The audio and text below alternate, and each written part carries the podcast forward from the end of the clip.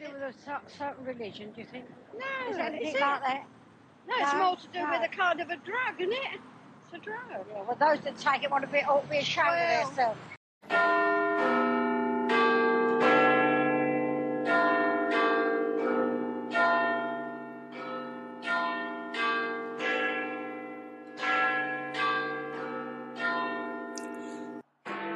According to The Sun, there were thousands of empty ecstasy wrappers littering the floor of the 250 foot long hangar.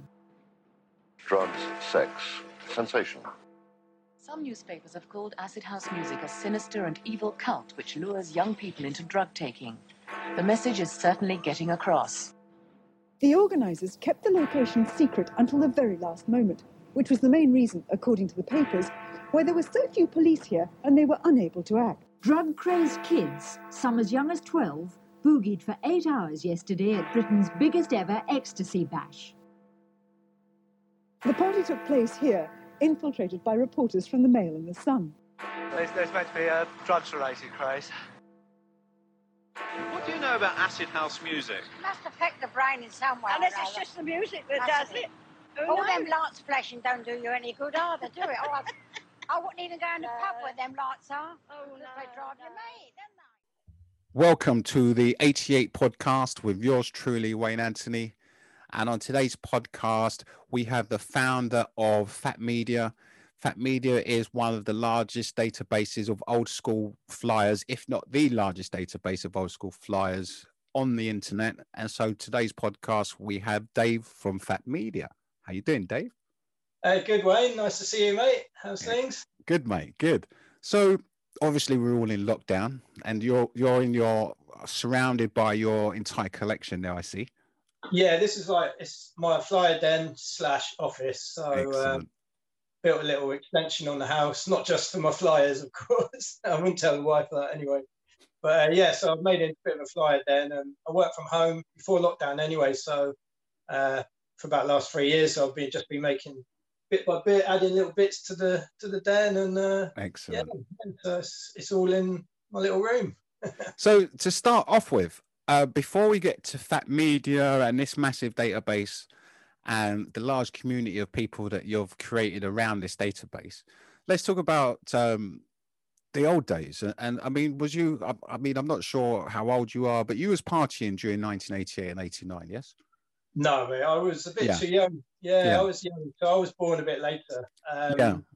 You know, sort of 92, 93, that was my, my uh, era. But Sure. just before that, my cousin used to work in, um, I was from Plymouth at the time. I lived in Plymouth and I had some family in Essex. And my cousin worked in uh, Basebox Records, I think, in Buckersfield, to get the information right.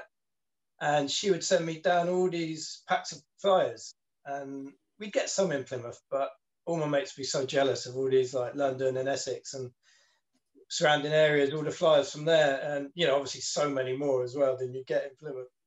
Sure. And, um, so, yeah, on, sorry, was- Yeah, that was it. Really, that was it. Was I, I blame my cousin Katie for giving me the flyer buzz, man. So that's when I. no, but we all caught that. We all caught that flyer buzz. I, I- remember I, I've had so many different collections of flyers actually over the years because you know you lose some. I remember, I remember one collection, um, one of my original Genesis collection of stuff that I actually lost. I actually ended up um, a friend of Keith, who I actually used to do Genesis with.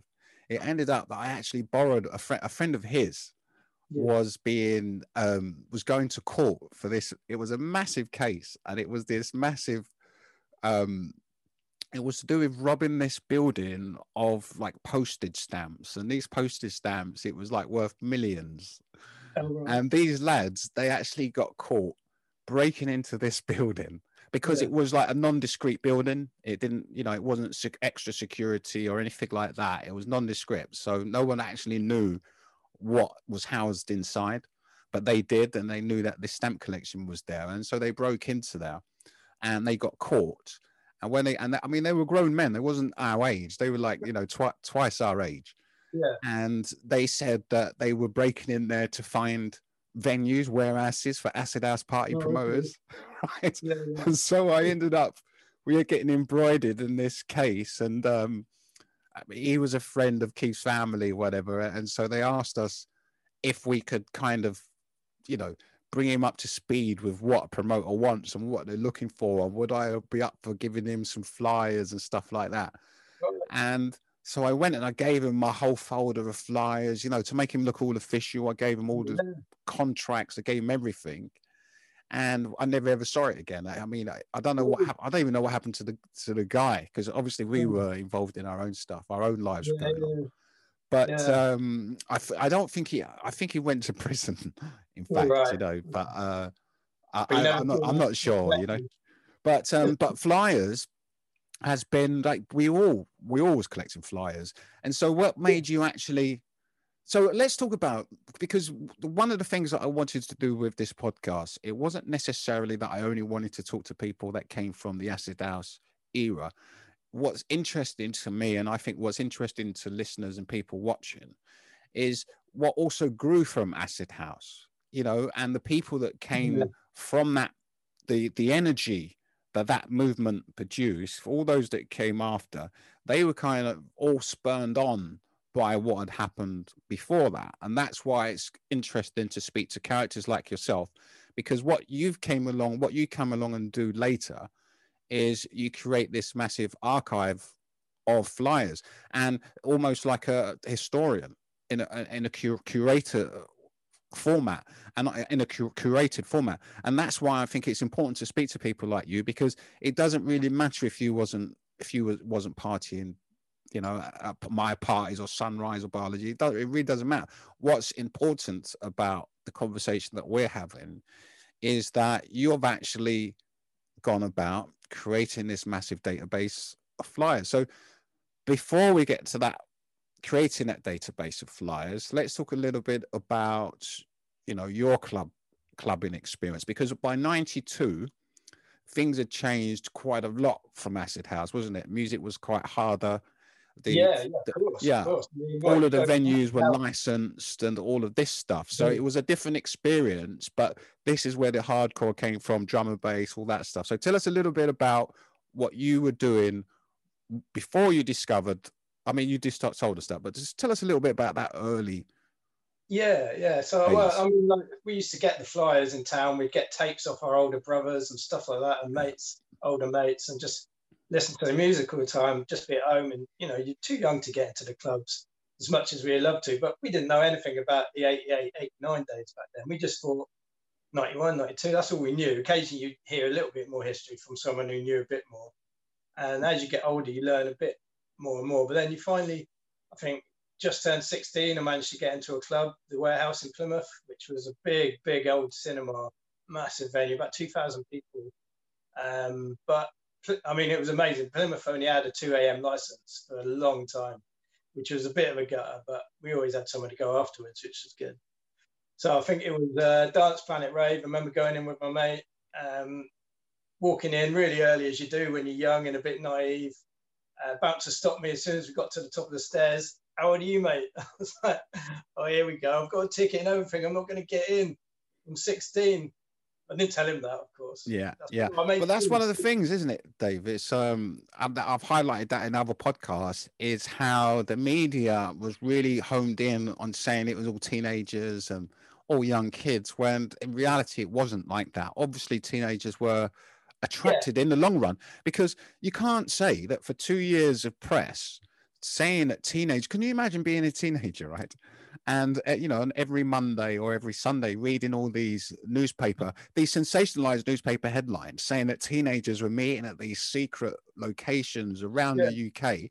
I mean, I find I think that's really exciting. I'd be, I'd want to go and see what it was about. And it so by nine, yeah, so so by you know, so by 1990, I, I, would say there probably was a lot more younger people yeah, there. Yeah. You know, well, I mean, it, it, it, just blew up really, didn't it? After 1990, I guess a lot of it went into different directions, as we all know. Obviously, you went, it was acid house and the house movement. Then it would, you went to the house and the club scene, or the hardcore and the rave scene, the techno and the breakbeat, and sure. what led into drum, bass, and jungle. But yeah, so I managed to. Geezer behind me knew me from my dad's shop, and he said, "Oh, let's go back outside, Dave."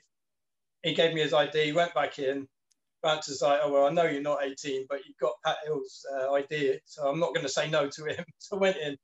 LTJ Bukem on the dance floor, My mate taught me how to dance. I think I kept that same dance for 20 years. Uh, Wow. But that was it. Yeah, just hooked, man. After that, and then the flyers are just your sort of. It's like your gateway into the night, isn't it? And then also it's your it's your memory of the event you've been to as well. And you know, part of the night was coming out at the end, isn't it? Getting the flyers. So many big A4, A3 by this time. Obviously not in 88, 89. They were a lot smaller. Yeah. I mean, that's something to kind of point out as well, isn't it? It's um the size of the flyers. The flyers just became posters, didn't they? Yeah, yeah. I mean, I'm sure you got some. I'm sure you got some there. We get we get to that because part Yeah. of this is you know we want to get you to show us some some of the collection, but Yeah, yeah. I'm just trying to get a feel of you know what was going on your life before you started actually because before you started making all these collections. So it was just at home, and then I guess social media has kind of helped spurn the Yeah, I idea mean- of a collective. Huh? Definitely. I mean, I went. I was at art college in Plymouth, and so I taught Okay. myself web design and had a flyer collection, and thought, well, let's just. I used to do a lot of photography as well. That's what I was doing at college. So I'd mix it. I had a website which was photography, graffiti, and rave. It's a nice bit of a mix there. And the rave bit just got more and more popular, and it slowly the photography went out of the website. Then the graffiti went, and the skateboarding went out of the website, and it was just rave. And I had the name PhatMedia. I think it was like '98 sort of coined that term. Sure. And yeah, it was initially just a couple of galleries online of just my fairly small collection back then. And then I because I imagine, I mean, Uh, let, yeah, let's talk about PhatMedia. We may as well skip, may as well get to that now. But I imagine that, I mean, what was going on in your mind when you first started it? Because now it's the, bit it's you know, it's, it says it on your homepage as well. It's the largest collection of old school flyers online. So in the very beginning, I mean, where did you think this was going to take you? no, you don't really think about it's going to go anywhere really. It's just more of a like I've got some flyers, put them online, a couple of little galleries, and then uh, yeah, now we've got over twenty thousand flyers on there, going back from the mid '80s to. We don't do any flyers for upcoming events, but people do put on fairly recent flyers. Um, so up until like the 2010s or even 2020, I think there might be a couple. oh, Uh, okay. So, so you, so you, there, there are flyers up to around 2010, did you say? A couple, maybe. Yeah, yeah. Some people put more recent flyers on, but the majority you've got to say is 88 to 98. You know that that 10 years, you've got Yeah. probably 18,000 of the flyers on those. Is that? It- Wow. yeah, it's amazing, man. It's just blown up beyond anyone's thoughts, really. So just tell, tell us about the the, the the the progress of that, the chronology of that. So you you you know you've come out of art college, you've learned some web design, you've got a few flyers online. You know what's next? Because there'll be other people as well that you know in terms of marketing your ideas. It's like what did you do next? Because you've become one of the largest curators of this format in the world. So I'm Yeah, sure well, people would be interested in that progression. You know. I kind of well, I left art college and moved to London to try and be a photographer, and kept the website going. But then a couple of guys I knew were studying web design, and they developed far more than me in the web because I just st- stayed with the photography. And they redeveloped the site for me. They had all these ideas. We had this meeting. They said, "Yeah, we're going to get it so you log in, and people from all over the country can log in themselves and upload their own collections, make it like a database for other people." and that is when it really started taking off. So I had a really couple of this guy called Darren, um, who's known as Stare. He uploaded all his original collection from 88 to 89. And someone from up north called Drew, he uploaded all of his. And we had someone from Sheffield and someone from Bournemouth, and other people from Cambridge. And so it's now a nationwide database. So it's rather than just my collection, which is Plymouth or London centric. It had from everywhere, you know, mainly England, though, admit. Yeah, And, but I uh, guess you're kind of really kind of marking it in that way, isn't it? As, as Yeah. an, an English thing, you know? Yeah, I mean, there is capabilities for Euro, Australian, American, but I really don't know many. I've got some. I've got quite a few flyers from some other countries as well. You know, I'm sure. I'm sure that Yeah, would probably take off. it's saying, right? Yeah, you'll do well with that. The US ones, I used to collect a lot from the Bay Area. I had a connection from there. But yes, I moved to um, London about 2002, and eBay is really what took off the collection. eBay and raveflyers.co.uk, run by Weed. Do you know Yeah, yeah, yeah. Uh, listen, Yeah, Weed. Yeah, the legend. You know, ah, Weed. Yeah. He's the original dude, mate. Oh, yeah, Massive I mean- shout out to Weed. I have to. If he's listening, I have to get you on it. weed is an absolute legend because when I was thinking about yourself, yeah, when I was thinking about yourself, I was thinking because I was thinking, okay, who else has kind of done this? And it was like, well, really, the only person that I know that has really took on any type of archive that we collected before was weed, and there was that other one as well. Yeah, Um, I'll have to give a shout out to um, Beach, who runs borough6.co.uk. So that is also uh, the same as mine. It's probably got maybe not as many as mine now, but he's always been, he's more of a completist. So you Sure, and there was one like on the nineties. He, he he- was like really, I can't remember. Was I can't remember if it was that one. What was the one you just said? Um, Yeah, well, there's Beach at Borough 6. Sound, Yeah, no, it wasn't that one. There was another dude. It was was it like hardcore something? yeah, Yeah, but but but but getting to the point is that there wasn't many people, and I think at the time when I met Weed, Weed was doing um hyperreal. Yeah, that's it. He hosts your book on there, doesn't it? It's a PDF. Yeah, yeah, and Yeah, so yeah. hyperreal at the time, that was a really kind of advanced community of people that would be sharing ideas and sharing experiences and these Yeah. was this was today that would probably be on the dark web you know because it gave you all like formulas of how to make drugs and stuff like that but it wasn't done in that type of way it was more done in a like a collective let's share information let's be responsible about it and that was the first one hyperreal and hyperreal they were from the 90s Yeah, so. I mean, I, I didn't go on that side of his site so much. Yeah. message board on there. So that was obviously, we're talking way before social media, way before. yeah yeah this is way before social media Yeah, it's a real basic script. And that's the first place I ever found out other flyer collectors aside from a couple of mates I had. Wow. And that's when we build the network, isn't it? So we had um, Rumour, we had Wigs, we had uh, Roach Material, which is Sam. so um, so you, so with the rave flyers you're saying you hooked up with them first Yeah, because of Weed's Yeah, site. yeah. with Yeah, yeah. A lot of these are still on Facebook now, but there's a new generation of collectors on Facebook. We'll chat about later. yeah yeah sure sure Man, and this is like buying, selling, clandestine meetings in car parks with bags of flyers and stuff. Wow, dude, it's nuts. Did you? Can you imagine that that was ever going to happen? No, no, I didn't have. It's so good. It's like your, yeah, your world lights up a little bit.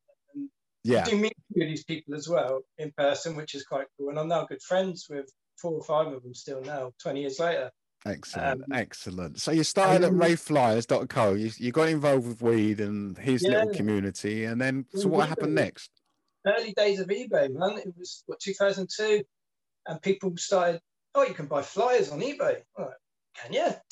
As a little search, Rave Flyers. Ooh, wow, wicked. And that's learning all about Sunrise and Genesis and all this and Oh Trip. wow, and then you're buying the books to read up more about it and then that's how i started getting my knowledge more about the early days and then finding out what flyers i really needed in my collection sure. And what sort of prices were they in those days? Because I know it's all changed now, but in Yeah, those days cry- would cry if they knew the prices we'd pay back then Yeah. you get it was quite cheap. Yeah, summer for 10 pounds 20 pounds you know now 250 pounds 300 pounds I know it's nuts. It's absolutely nuts. You know, I I've lost by that valuation. You know, I've lost thousands of pounds just in flyers that I've lost over the years. yeah that's what i was thinking when you said uh, you gave that guy your collection that you never yeah, saw it's like again. find him. and so, Yeah. so then, so th- I mean, that was really the the the passport, wasn't it, to that growth? Was that ma- joining other like-minded people and creating because it was very much a community vibe amongst flyers. I know there's some new guys, but those early guys, yourself, you know, your, your weeds, the, the, Yeah. the- you know, it was a really commu- a communicative It is, atmosphere, really. wasn't it? You know, Yeah, that's what PhatMedia was trying to be, or is Yeah. trying to be now. Um, Well, you are it. Well, you, well, you've kind of, well, I mean, you've kind of, you've, you're commercial now, aren't you? I mean, once you're the biggest, that means, well, you're kind of commercial, but there's nothing wrong with that. Do you know what I mean? What you've done, I think what you've done is amazing there. I think it's fantastic. absolutely. Someone Yeah. had to do it and it's important. And it's not always going to be someone from the actual culture that actually writes the books, that makes the films, that does the documentaries, that that curates the, the archives. Is so we Yeah, need yeah, people to come along. um, obviously, some people are like, well, you should only take the flyers to the raves you've gone to, and not most people don't. But that's that. personal preference, isn't it? Yeah, it's you know, just- that's personal preference, you know. You know, just love flyers and Yeah. It's an entire picture, isn't it? It's about building an entire picture, and that's what you do Yeah. with all of the other flyers. You know, you, you build an entire picture, and and you get the general vibe what was out there when we began flyers.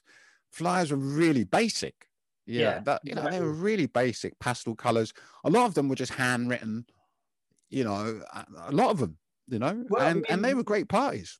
Yeah, exactly. They're like You some of the best flyers, I'm sure. I mean, you go to Yeah. yours, your flyers, and I mean, okay, yours did have an element of design to it. You go before yours, and you real punk ethos, isn't it? You know, you look at some of those old proper DIY. shoved together, bunged on, on photocopier, maybe a coloured paper, print 500, done. Yeah, Um, what is it? It's, it's a means more of a communication means to show you how to get to a party, you know, how to get in touch with people, go into the party, and then obviously you didn't give too much information away. Sometimes you did, though, didn't you?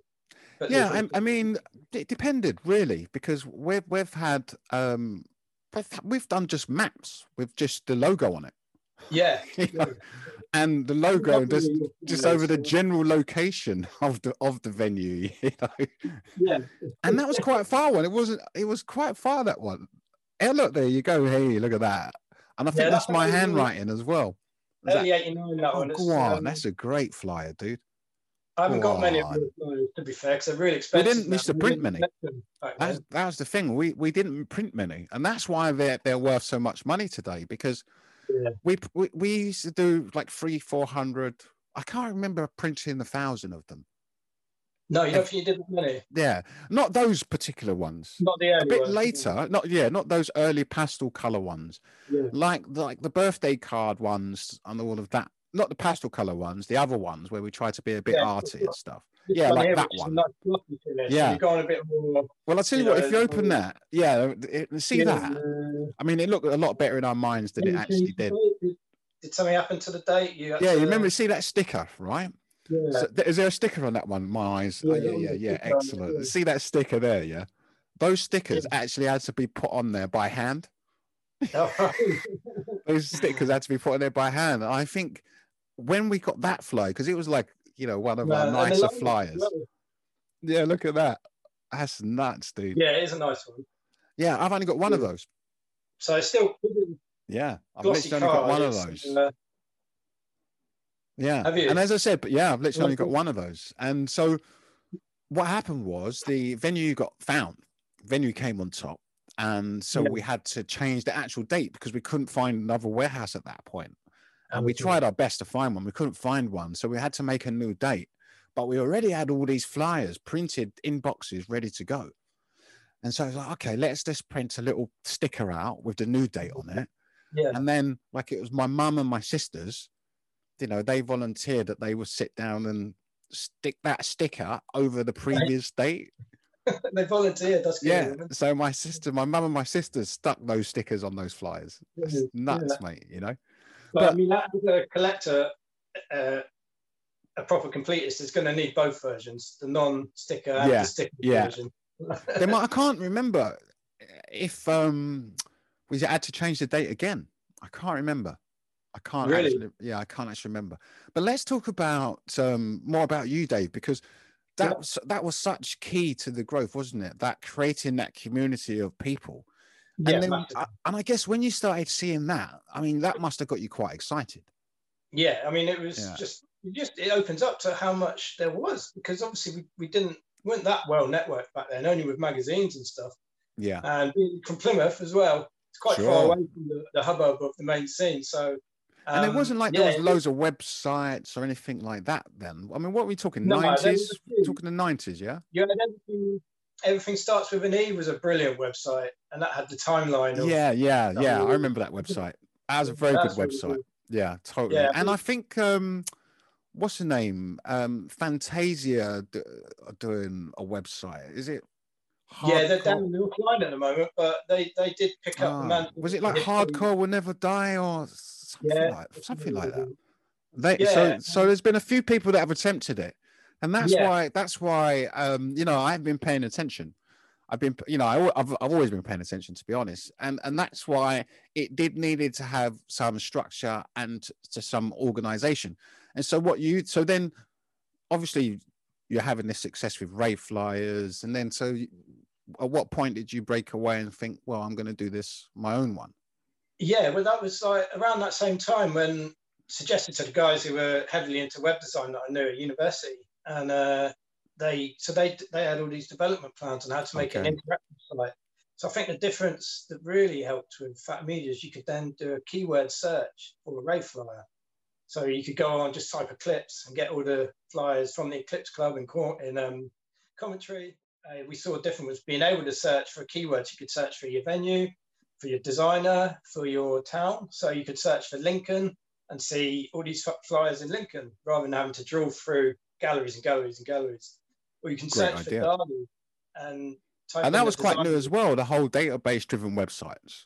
Yeah, I yeah. mean, you're lucky you had those guys on board because in the 90s, yeah. I got lots of websites built and I did lots of stuff, uh, IT stuff back then.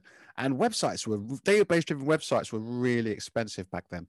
I tell people nowadays, you know, you're really lucky to have WordPress, you know, to have, I mean, I've never used Wix, whatever, but I've, you're really lucky, you, you know, that yeah. you can have these uh, templates done for yeah. you because these some of these templates that you can buy now i was getting quoted 28000 pounds for in the 90s you know in, in like 1998 yeah you know, database driven website and and i'll tell you what the website was wasn't going to be anything special. I mean i've mm. seen wordpress websites now that are free that would have been better than what we were producing. Because you know when you're doing the database thing it's all about the database all about the back end isn't it? You know? Yeah and that's what the 28,000 pounds for it was for the back end you know? So yeah, to, to be able to build these so the guys that you had on board you were lucky yeah. to have those guys. Oh, they saw what PhatMedia was and they saw that my amateur version using dreamweaver with frames it was clunky it was blocky it looked good enough but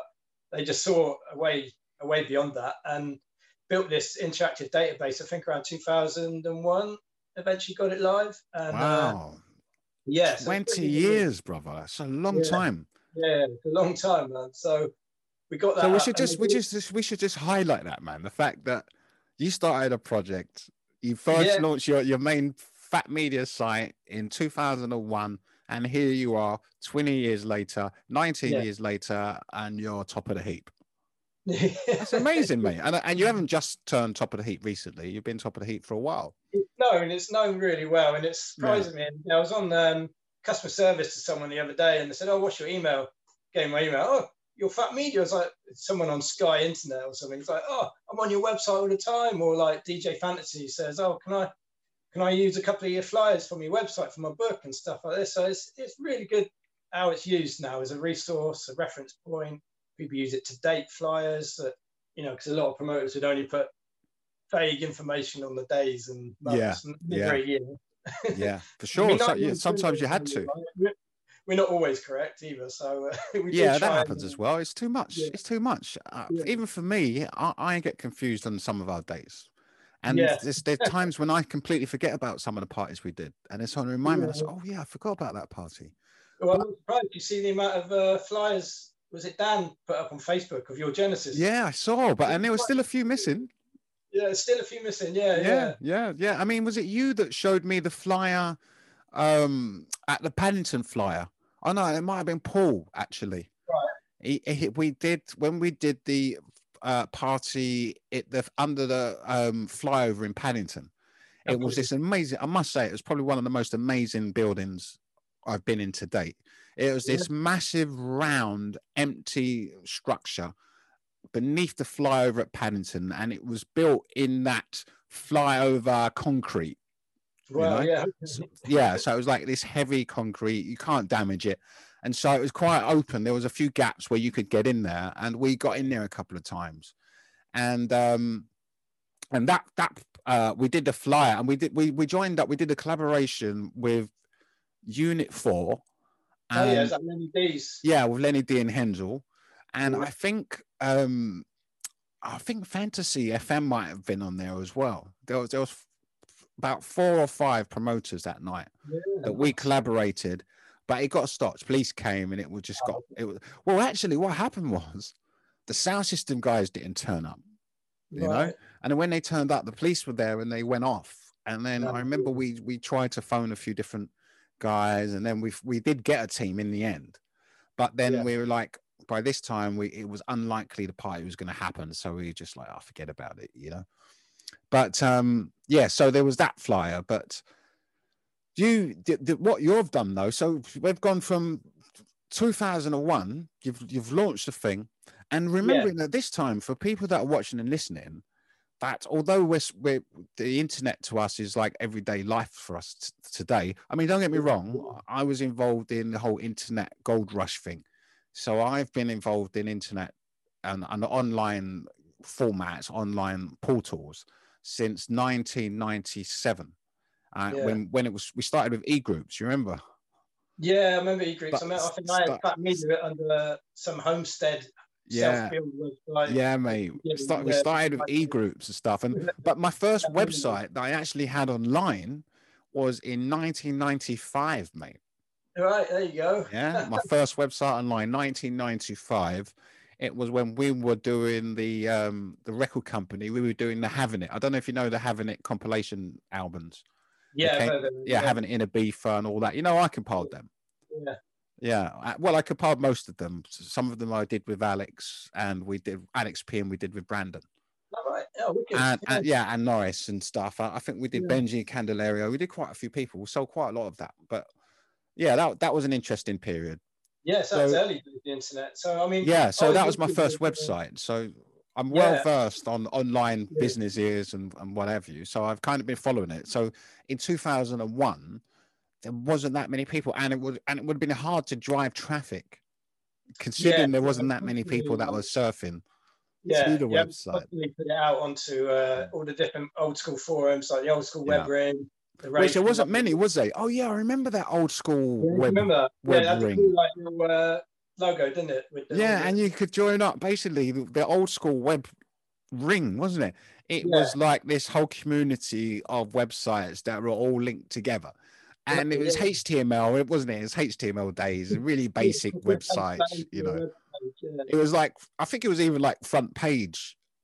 Oh yeah, maybe. Because this is I'm sure this is this is before Dreamweaver, because you was probably using Dreamweaver, yeah? yeah, that's what I learned. Yeah, yeah, yeah. So before, but for, before Dreamweaver, there was front page, and that came loaded with uh, Windows. Okay. So that was the first web design package I ever used. Was front page, but it didn't matter who you used. It they were all so basic there and clunky, like Yeah. you said. You know, Yeah, exactly. Yeah, and I mean, slow to load, and we didn't even know the crack, did we? About having you know uh, small filed images. yeah, small files. You know, you, you you put like a three megabyte. Not even know in those days, you didn't even check how big the file was. No one did that. You didn't get info, and like it was like so you didn't even know what you were sending. So you could be sending a ten megabyte file, and you just don't know. You know, Well, you and, and- yeah, it takes forever for someone to load the page. You know, they they, they were clunky days. give me the site. I was I was really lucky because obviously they did it as as a project for yeah, their he was own. lucky. Yeah, yeah, for sure. Well, they were testing the system, I imagine. And so, and so, obviously, first, and you joined that. Um, what was it? The old school web ring.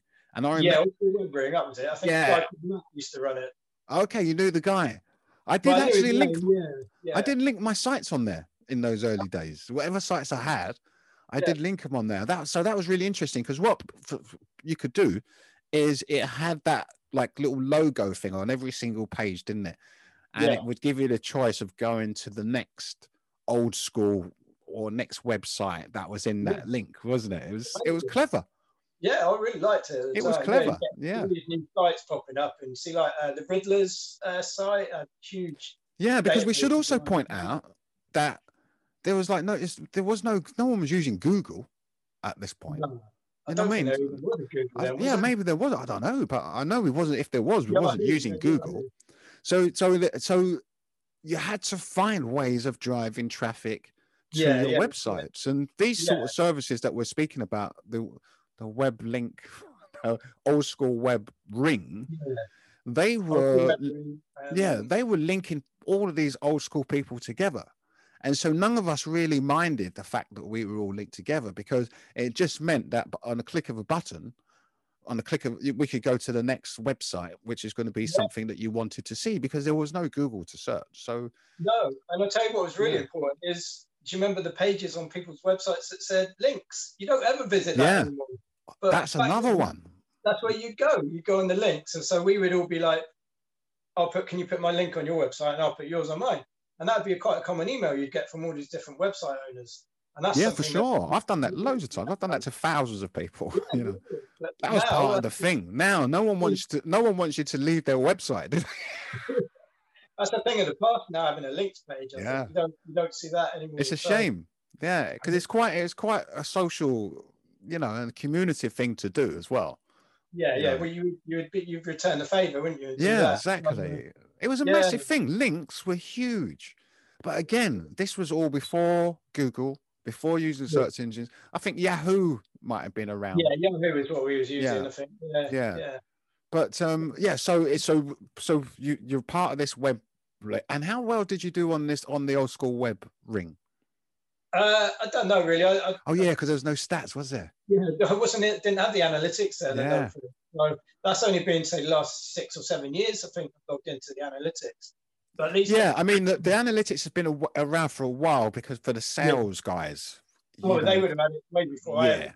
Yeah, I they they're, they've had it forever, but we Yeah. for us we didn't have no real reason No. because if we we I guess we didn't really it wasn't about how many people came to your page or how many hits you got. It wasn't even about that, was it? It was just about and the thing is, it was so new, Dave, wasn't it, mate? The whole technology, the whole thing was just so new, you know. Yeah, I mean, I, I was out doing uh, spraying stencils on pavements and walls with PhatMedia's web address rather than going onto uh, different uh, web pages as well to, to promote it. So that's that's how old school we were doing it. But I still do course, stuff Sam. now.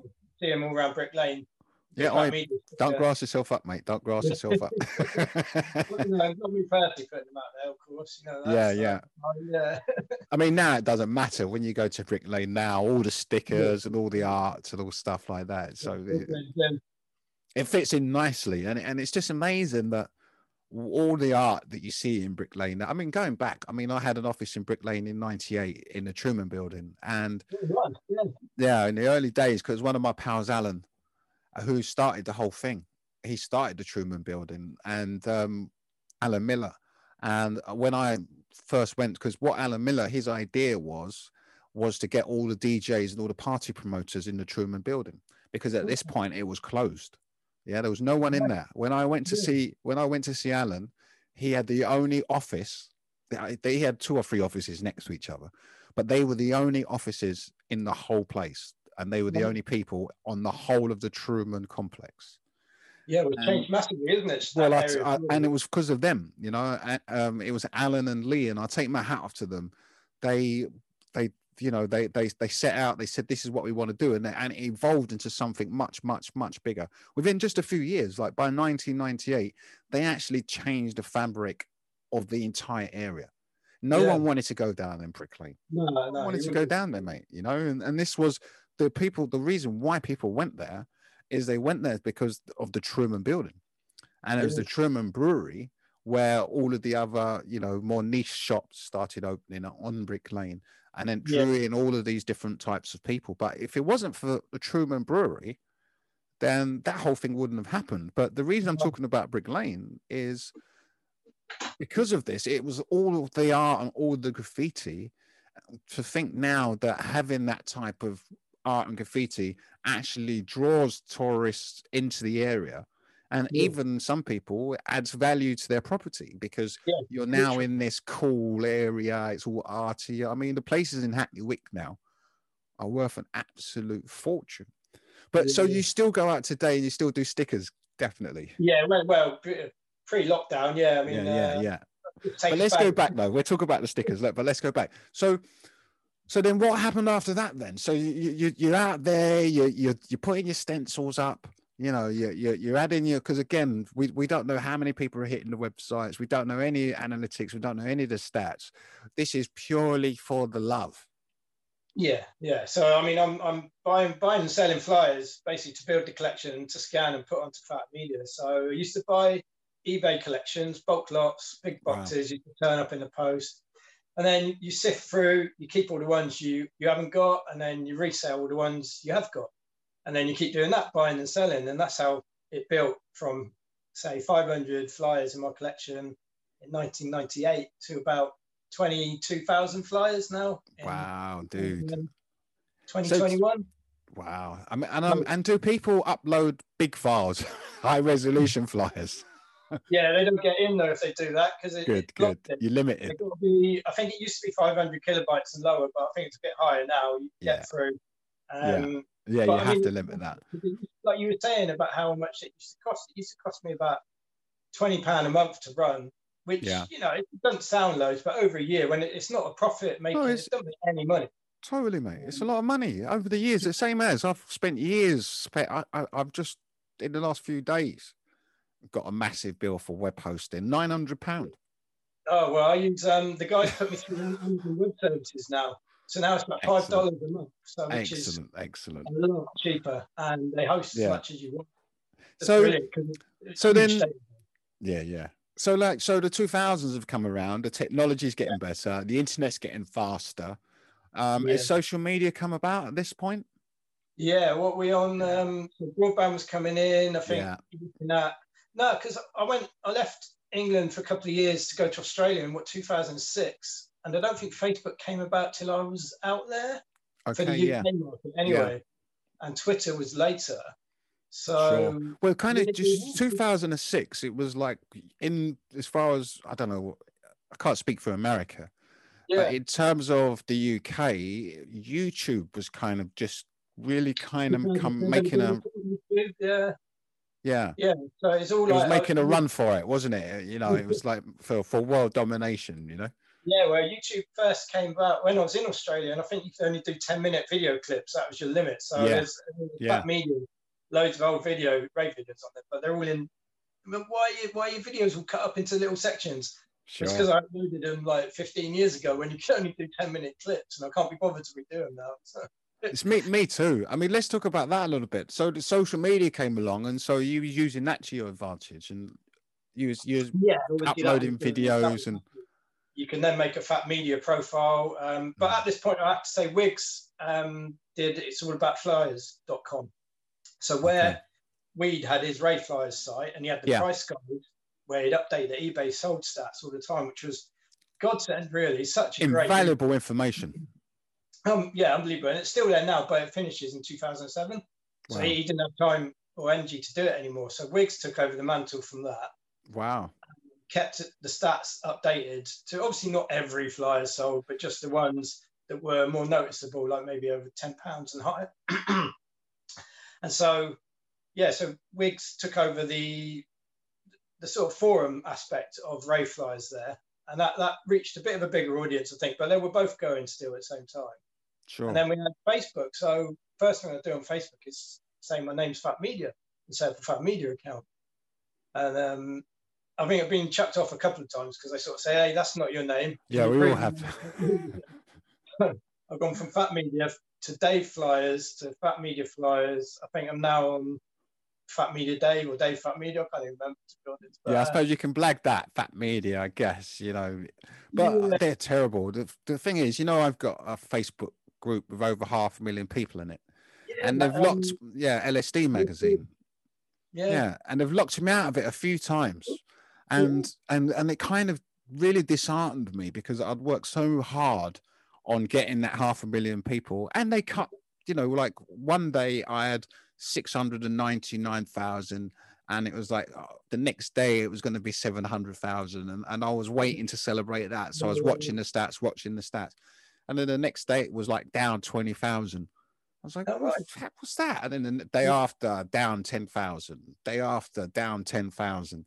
And it riddled right the way down to about 560,000.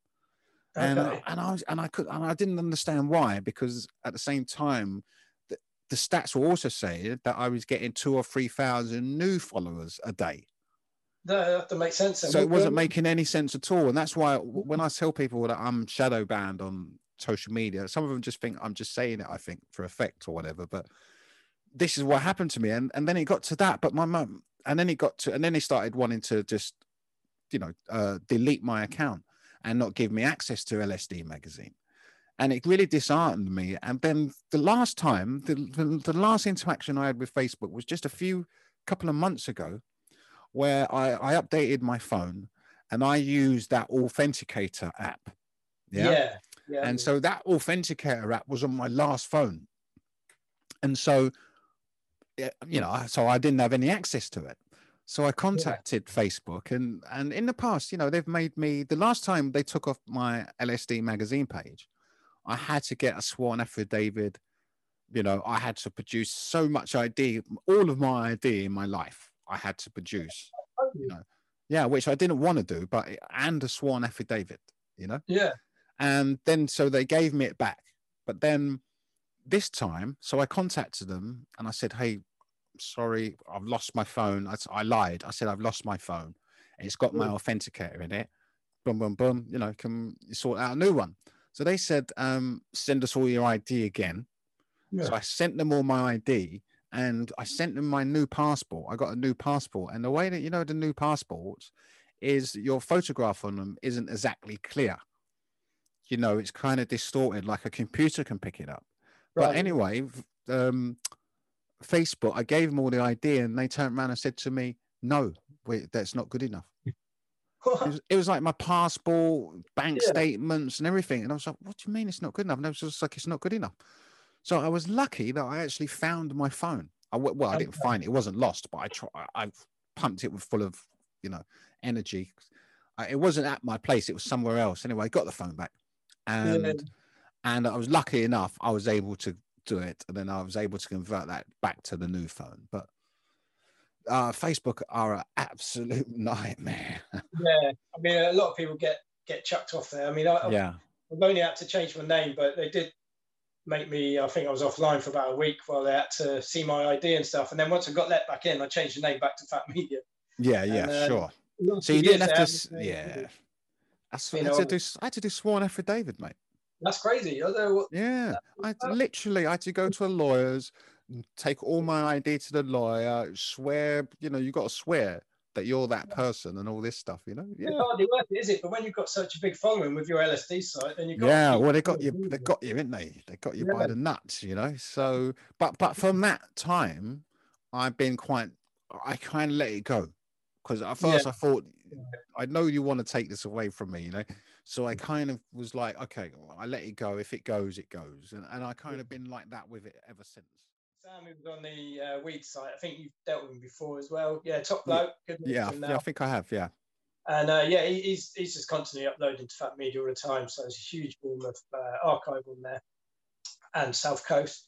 So yeah, I went I went to Australia. I was off grid. I was in the outback, you know, back and beyond, working in farms and just having a good time, getting away from it all for a couple of years. Uh, nice. And so got back. Well, I met met my wife to be out there as well. So that was, Excellent. uh, yeah, it was a good- Amazing. yeah, so come back. I spent a while out there too. Yeah, it's an amazing place, isn't it? Yeah, yeah, I could I could have lived out there, but um, you know, family and everything. Come back Sure. for yeah, come back. I moved out there. I was like, I'm out, mate. I spent. I'll tell you what. I did a season in Ibiza. We did Yeah. Pacha for the Yeah, yeah, season. nice, yeah. we did Pacha for the season. At the end of that season, I was so battered. Yeah, I- so you didn't need a break. I, I said, listen, I'm moving. And you know, our business was doing really well. I was doing the Having It albums then, you know. Oh, yeah, and I came back, and this was '96, so we did '95. So I did Having It in Ibiza two, and we did one with Nicky Holloway as well, called uh, Ibiza yeah. '95. Nicky Holloway Uh-huh. mixed it, and so I did those when I got back from uh, about October, something like that, from Ibiza, and then I just said, and everyone was really shocked. As I said, um, "Listen, I'm, I'm out. I'm resigning from Yeah. the company, and I'm going to live in Australia with a load of hippies." But did you know people? It didn't turn out to be hippies. I ended up staying with a load of like high profile people, but right. I ended up in Australia, so Yeah, yeah. I got as far away as I possibly could. I think that's what I felt like at the time. I just Yeah. needed to get away from um, just come out of a big long term relationship and stuff. And my mates were going out there for there was these trial flights they were doing, um, real real low budget. You had no no frills at all. Thompson Air. I went out there for hundred pounds. Wow. Come Yeah, and that that was That good mu- how many stops? That must have been like 17 stops. No, it was a twenty. Mate, it was twenty four hour flight basically, but Oh, yeah. break. it stopped once to refuel. Yeah. So you didn't go off the plane or nothing. It's just like It was like that back then. That's I've only been there like that. One, one stop, you know. Yeah, but it was amazing, and so very. I went to a couple of the equivalent to the illegal raves back in England. They call them doofs out there, bush doofs, a doof, doof, doof, like that. And so you Go on. go on a meeting point, you go on little bus up to the hills, getting another bus, go up to the hills, see the lasers in the distance, and then boom, Cool. that, that was cool. Did a couple of those. Uh, just And who are doing those? Like like Australians or Yeah, techno, techno uh, party. okay? Because Yeah, doof doof, like, that sounds like maybe that would be something that the Aborigines would be doing. But no, these are like what locals are doing. Named after the bass, yeah, just sound systems, man. Yeah, techno, yeah, yeah. like like trancey techno, going for it for three days in the 38 degree heat. Wow. hardcore, man. And That is hardcore, dude. Could not do three days of that, so we sort of uh, bailed after a night and a half, sort of thing. Then you get heat strokes. Even that's a long time, a night and a half. But yeah, Yeah, but back really- then I suppose you're young and. yeah. It was full on.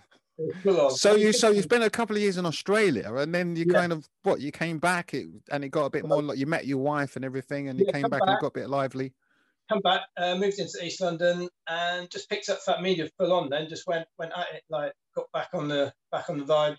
And so again. at this point, when you're doing when you got back on it, was was the idea then to be I want this to be massive? yeah, it was always Yeah. meant to be massive, but I just didn't always Okay. have the um, the the effort behind it. So I was sort of drifting, uh, you know, just just going easy in life before then. So when I got back, just sort of my new job was always at the computer next to a scanner and a printer. And I was just bringing stacks of flyers into work every day, scan, scan, scan, upload, upload, upload, doing that constantly. So it really took off then. So that was good. Yeah. Um, and then the idea of a, of a book come along as well. So that's something we've been working on the last few years. So that's Sure. taking a bit longer, as it always does. Because But, obviously um, that that's the next that's the next thing. I mean, a book has Yeah. to come, doesn't it? But then I There guess always the- should have been a book. There always should have been a PhatMedia, well, a Rave Flyers book, a new one, because there's a few, and there's there's Chelsea's with Rave Art, but that's it's a very personal collection of um, really cool flyers from the Acid Days and House Days. yeah, it's isn't it? definitive of the whole entire period. It, it's a No, personal, it's- yeah. yeah, it's an area, isn't it? Selection, Yeah. and um, we're going a bit more broad. So there was High Flyers, I think, in '95, and re republished in '96. So that's very old. Um, Nice, yep. Very good of its time. But yeah, it's overdue. And someone approached me from a different publishing house, independent, but they were retro gaming books. And it went a fair way with him. And then his stock went down in a fire in Hong Kong. So he had to pull, away from that because he didn't have uh, the money to invest in a new type of project. So in that time, though, I'd been approached by a couple of other, independents. So I managed to hook up with one of them who's a friend as well, called Al at One Love Books. Uh, he's done a lot of reggae music books and um, Nice. things like that before. So yeah, we get on really well. So we've been doing this project the last couple of years together now, um, interviewing quite a few people, some who you've had on your podcast. We had Roy and sorry, Roy and Steve on recently. Excellent. to That's the rave at the Cave Boys. Yeah, yeah, Raven Cave Boys, and we also met up with uh, all the designers. So George Giorgio, Pez, who you had on with Richard, met Yeah. up with Richard Junior, Junior. um, Dave Little. Uh, Excellent. Yeah, and loads of people we've spoken to on the phone as well, because obviously we can't do uh. Dave Little, he did the Spectrum flyers, didn't he? Yeah, really nice bloke. Um, Yeah. Such a talented artist, as they all are. But yeah, he's, he's, he's doing uh, clothing now, actually. So, wow. Yeah. I've got I've got one of his prints of an original s yeah, original Spectrum print. Oh, what the eye? Up, up on my wall now. I'm looking at it, it's Yeah. like I mean, it's yeah, amazing, it? yeah. amazing bit of art. So you had to reproduce that exactly. Yeah. The Jibaro 12 inch record. Yeah, Yeah. that's what I've got. I've got the actual the updated version. Right, yeah. Yeah, brilliant. it's not a scam. it's not a scan of a flyer. No, it's It- actual. yeah, it's actual artwork. Yeah, oh, that's great. Yeah, and Yeah. yeah. mate, skilled, he's, he's uh, airbrush king. So also Chaos, who is Lawrence, who now does, has been working for McLaren, doing Yeah. um, airbrushing Formula One karts and main Cool. cars. stuff like Yeah, that, yeah. helmet. Yeah, he's, mean, these guys are talented beyond belief. Um, They are. I mean, I've been working with street artists and graffiti writers for Yeah. 12 years now, Yeah. and some of that's they're the most creative people I've ever been around. Yeah, and it's it's a skill that I can't Mm. comprehend really for myself. But uh, having Well, your thing is different. I mean, you did the art school thing, so obviously you have that background, and I Yeah, think you background, saw definitely. something in the flyers, and Yeah, I was a photography. I was an image Yeah. man. So Yeah. what drew me to, the other people's artwork. but that's uh, okay. Everyone has their place, you know, and it Yeah. doesn't mean anyone's in a better position than anyone else. It just means no. if that's your thing, that's your thing. You know, that's Well, fine. that's- and You know, because of Fat Medium, because of the contacts I've got recently, say the last four or five years, I managed to build. We managed to get this book come along really nicely and visit these these collectors I know around the country and get all the rare little bits scanned or get the interviews from DJs and promoters. So that's been really really very good. cool. Um, I've got to say cool. thank you to Daniel Bunter as well, actually, in Raindance, Richard Raindance, for doing the rave story and let me have a little pop up rave flyer stall down there. Yeah, let's was- talk about that. You so there was an exhibition. Tell us about the whole exhibition and and your part in that. Yeah, so Dan, Dan, uh, Billy Bunter approached me and said, "Can you provide some flyer scans for the first one?" I was like, "Yeah, yeah, totally. I'll help out as much as I can." Sent them some scans. Someone did a montage for them, and they did some big boards to put up in the background. They looked awesome. And I went down there like a couple of times in Old Street at the Aquarium nightclub, and that was pretty much my role then. I just sort of helped out with scans and stuff. But after the next year, they said, "Well, we want you more involved." bring all your flyers down. Bring your, you know, you can set up a little stall. So set up like a little for sale stall in in the uh, in the booths there. And Nice. brilliant. So you just meet all these collectors, all these people interested in art, all these designers coming in, saying hello, buying a flyer, you know, hanging around. Yeah, was great fun. And so that's what you were doing there. You were actually selling flyers, yeah? Yeah, selling flyers. And then down at the record store opposite me, there was a gallery, like Sam had all the I remember seeing you down there. Yeah. Yeah, you, you did the uh, seminar, didn't you? Oh yeah. I did the Yeah, seminar. Yeah, I did the seminar. No, um, yeah, no, I remember. I see. I see you down there that day, didn't I? Yeah. Yeah, that night. Yeah, so Yeah. that was one of the last ones, and then they did the little rave afterwards. Didn't they? So I don't think you hung around for that, but um, No, no, most no. people- I'm, not a party head anymore. You know. No, Yeah. no, I stayed on for the party, but um, Yeah, yeah. yeah, Why too? Why not? Seminars were great, actually. It's really, really good. Really yeah, busy. and so, I- and and over and so, so what you were saying there was that you were meeting lots of people, and I guess Yeah, people just want to speak about the rave history now because you're obviously in a position where you've been around so many flyers that you've got a really good history, a really Yeah. good knowledge of flyer history. Yeah, without meaning to, before you know it. Yeah, yeah, yeah. So much about this country, um, town or club, so much about that promoter, and then you're connecting. because You're reading the back of the flyers, Yeah. you're scanning the information, you're entering it. You, oh, I recognise that promoter name, and then you look up, do a search, and it, it comes up with other flyers they've done, and then you email someone.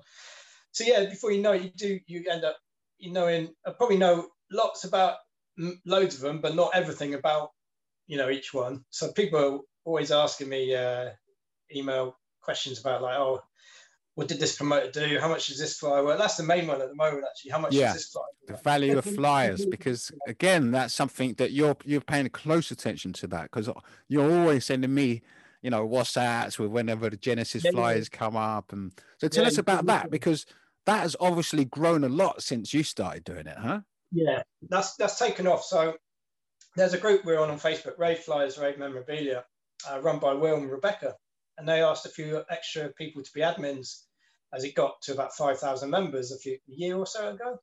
yeah And then come to lockdown, it just went mad, just went crazy. So you got forty five thousand members now, which uh, cool is it's a lot It's a lot, man, and that's in a couple of years growth. So that's pretty good. it's a lot and is this the one with what's i don't know if i'm pronouncing his name right is that jai Uh, yeah, yeah, Ant.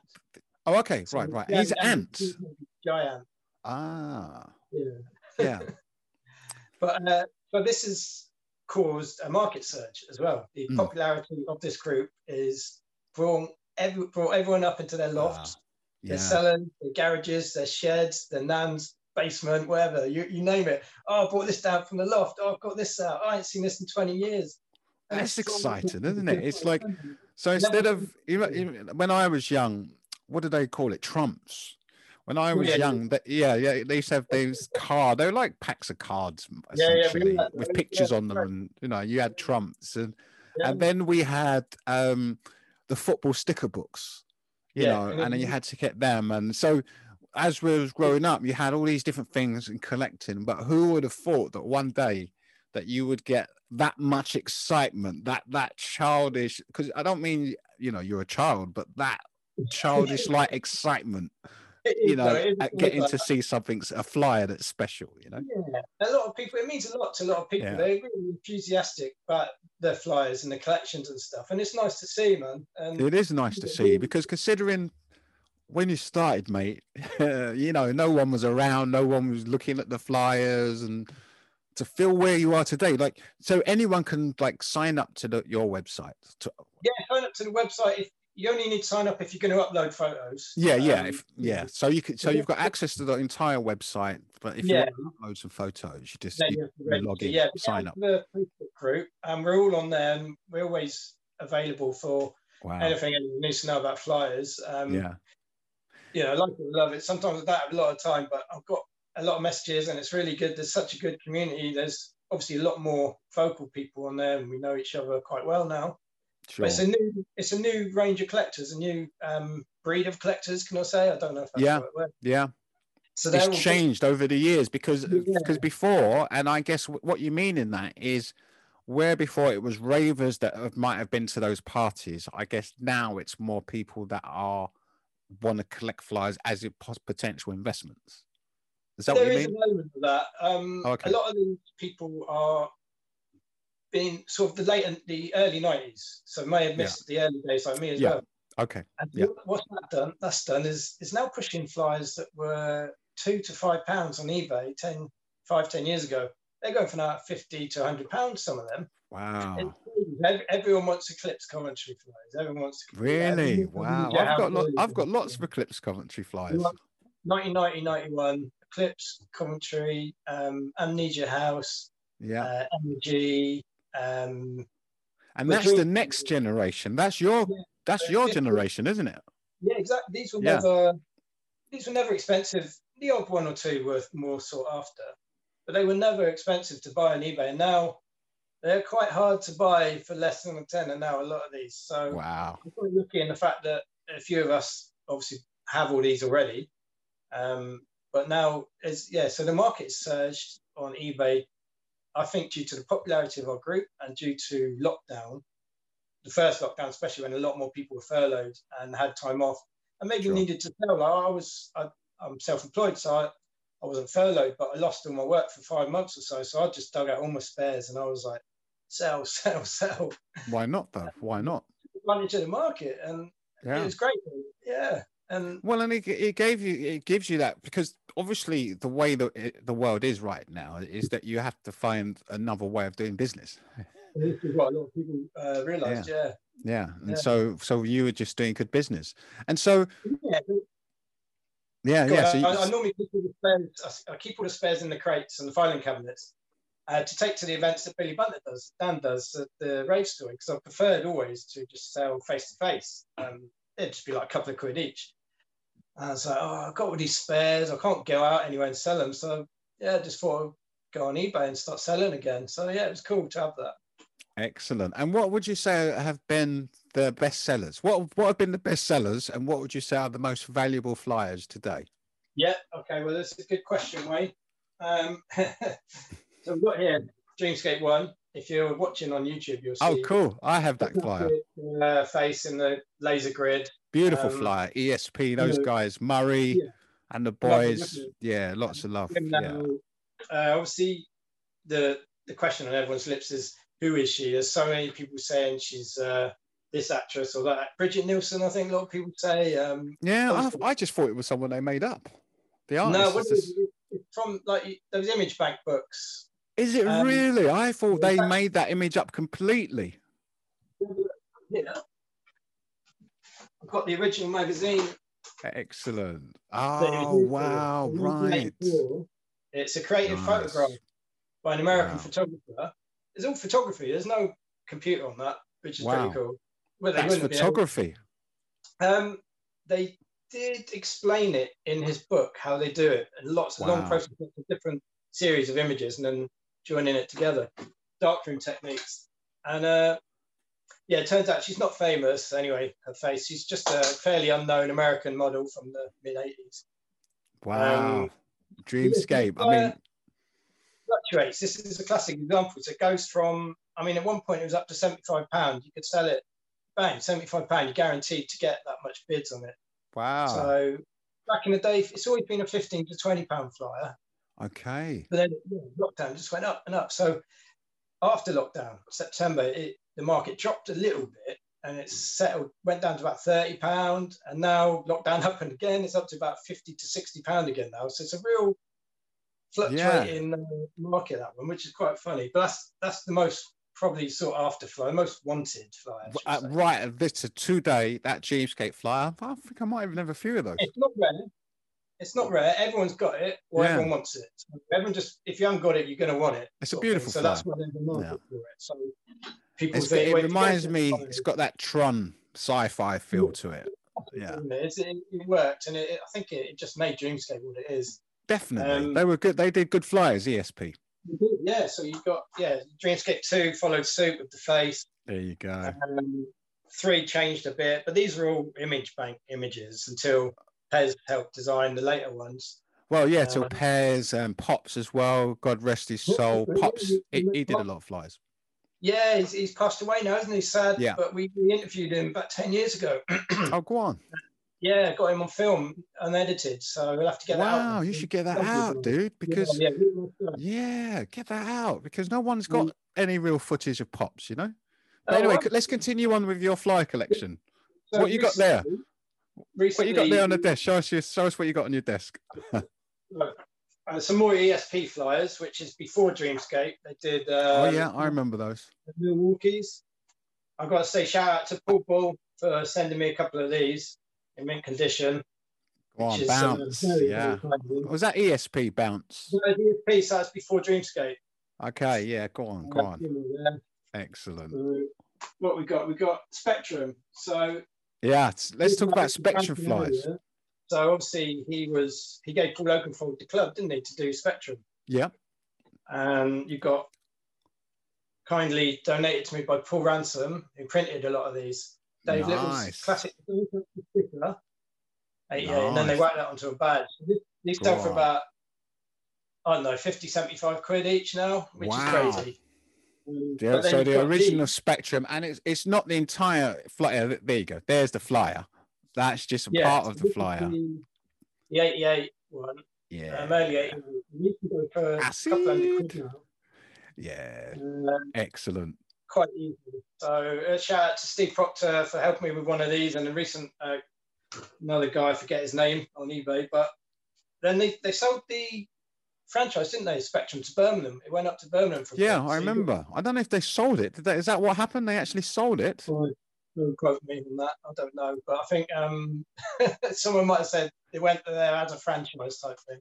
I remember the So- flyer. That's it. The darker flyer. Yeah, Yeah, yeah. Nice. They went to five rather than A6, and even Nice. A4. So, Nice. but I mean, I, I remember them laminated ones. Yeah, lovely, lovely. Uh, that that was Paul Paul Ransom printed those. Oh yeah, Um, Paul. I, I know Paul. Yeah, okay, he's a lovely bloke. So yeah, Yeah. he printed a lot of these and the Shoom flyer and stuff like that. Nice, nice. But tell us a little bit about that because that I guess we're talking about the value of flyers and stuff like that. And Yeah. where does I mean, are anyone doing fake flyers? Because I imagine this must have encouraged a few printers it's to start doing fake flyers.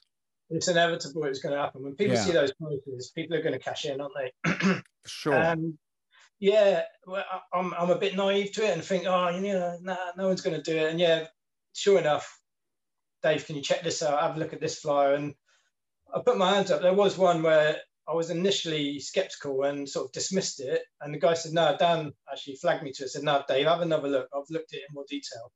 Because I, I do Photoshop for a living. So I got the scan from eBay and put it into, overlaid it on the original scan. And you can see where Okay. The guys tried to Photoshop out using a clone tool to fold. No And in doing so, way. all the details behind it. And then as soon as I see that, I start seeing other mistakes and there and there. So we put a call out on the group. If you've bought this, get in touch. You need to. You bought a fake flyer. You know, you spent 290 quid on it or whatever, No which way. is not on you. It's not on. It's a proper piss take. Sorry, That is bang out of order. You know what I mean? Someone's Bang out of order. Money on this, and not everyone knows the flyer to compare it with. So you Mm. know, some fakes may look obvious, but some may be well done. If you you don't may know the flyer, if you're just a collector, yeah, Most collectors know just the feel, even the smell. You know what I mean? yeah, yeah, it's got that old rustic. Yeah, Yeah. that you look for Yeah. the blue tag and folds or bits like that. Um, but yeah, so one one of he sold two of these fake flyers, and one guy got in touch. I managed to get his money back through eBay. The guy Wow. denied it to his blue in the face, and I think eventually he sort of slowly admitted that it might have been fake. He said, "Oh, I got sold it from someone else," and no, we realised he was. Yeah. was on- Well, once he's given you money back, he's he's holding up. Yeah, the guy got his money back, and He's holding his you know, hands up, isn't we he? Yeah. the and there wasn't much more we can do. We're not the police, you know what I mean? So we just try Sure. and help help people don't get ripped off. And there's been a few others like that. One guy's selling them as copies on eBay. Yeah, I heard about this guy. So, but apparently he's not actually writing on them that they're copies or something. Is that correct? Uh, that's what I've been told. He said he was gonna, but he also said he'd he'd sold out. But I keep seeing him relisting Yeah. them on eBay. Said, oh, I've got a few, just a few copies done back in the day, really high res. So Um, we should say then, um, you know, to, to people that are listening, you know, Yeah. Well, a yeah, lot of we're listening. We're listening to all days valuations here, and we're hearing that these flyers are going for hundreds and hundreds of pounds. And obviously, when we were doing parties back in the day, there were people were printing up fake tickets. So why Yeah. wouldn't they print fake? And I even suspect there might be people printing up um, fake class of '88 books. Really? Yeah, Wow. Yeah. And fit much eBay, and in, not necessarily in the UK, but the Americans. And because I, f- I found it, it was quite odd that whenever the Americans had a book, and they were selling them for five hundred pounds, you know, like whenever they had one on, on Amazon.com, Yeah. they, it was always brand new. Yeah. that's and I just thought, well, that's yeah. a bit weird, you know. Yeah, And I would send these guys messages, not even like giving them a hard time, just congratulating them on getting that money. I'd say, hey guys, I wrote that book. Well done for getting that money. And Yeah. they never ever replied. No, no, they're not going to reply. You know, so that's what first kind of triggered my suspicion that something's not right here. You know, that does so seem a bit, a bit strange. But yes, I mean, uh, some people say, well, look, I don't mind buying a copy because I can't afford two hundred pounds for the no, but I yeah, but that's fine then. At least you know No, that's what you're buying. I'm buying a copy. But you with It- your copy, if there's no way, if there's nothing on that flyer that says it's a copy, Yeah. who's And to say you're not going to sell it on? Yeah, man, it could get back in the market. It could get back in the market. Yeah, and someone else could it could swap hands, and then eventually someone sells it, may not even know it's fake, and sell it as an original. I, I, I think I just have a bit of a problem with it with that Yeah. respect. I just don't want fakes getting into the market as real. So if someone states on it it's a copy, put some sort of watermark on it, and states it in the sale, then there's Sure. not much you can do about that. I would personally rather no one did that, but I'm not. You know, that's that's just my opinion. Other people have their own opinions, which is fair. no, I, I think yeah, it's nice to have a copy of a flyer, but I feel that it, it needs to be clear that it's not an original flyer. And I Yeah. think that when these messages, like the conversation we're having right now, the more people get to understand that no, hang on, people are paying three hundred pounds for a flyer today. You know, so people want to make sure that they're not getting fakes, Yeah, and yeah. people need to be a little bit more careful about the flyers that they buy because even like the Genesis flyers, you know, you're not going to find a new one. No, Oh, no. you, you know what I mean? It's it's going to be if you do, I'm going to be highly suspicious of it. You know, but so it's going to be hard to find a new one. And, and it was the same with my book, Class of '88. It was how come they've always got new books? You know, yeah, so there's nothing you can do to actually stop it, but it it does. Um, I think what you said is like if he point. does, if he put it this way, if he does a Genesis flyer, you know, I'm definitely going to contact him.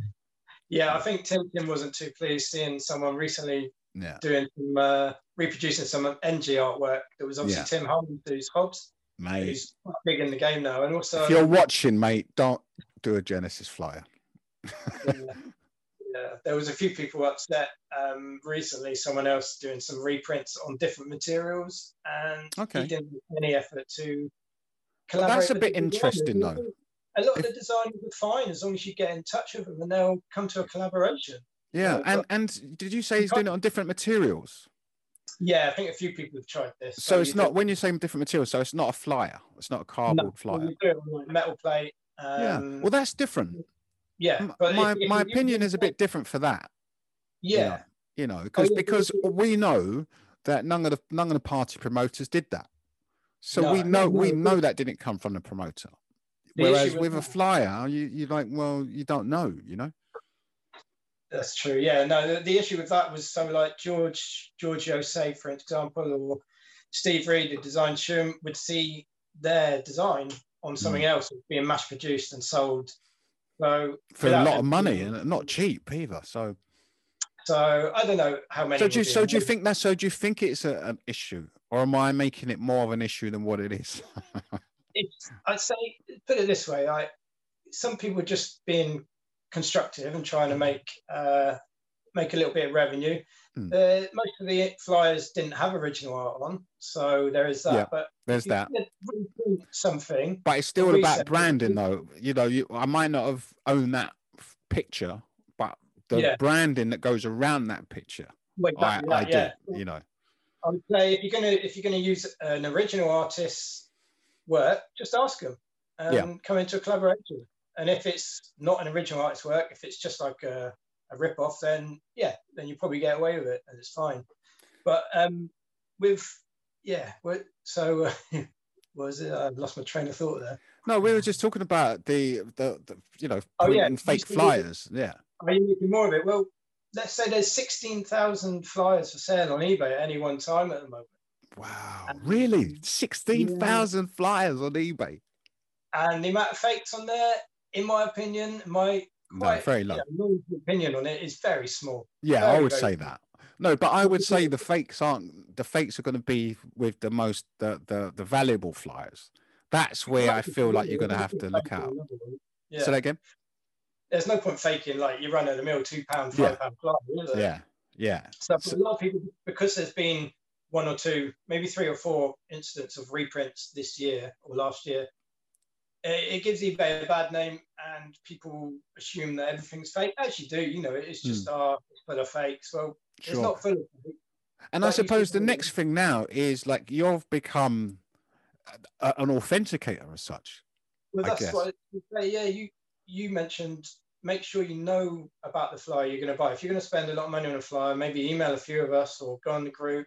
Say, Yeah. what's this flyer look like? Is this seller legit? Make sure the seller is legit. Sometimes you can tell from the other flyers they're selling. Try and compare it with an image you've seen online or a scan.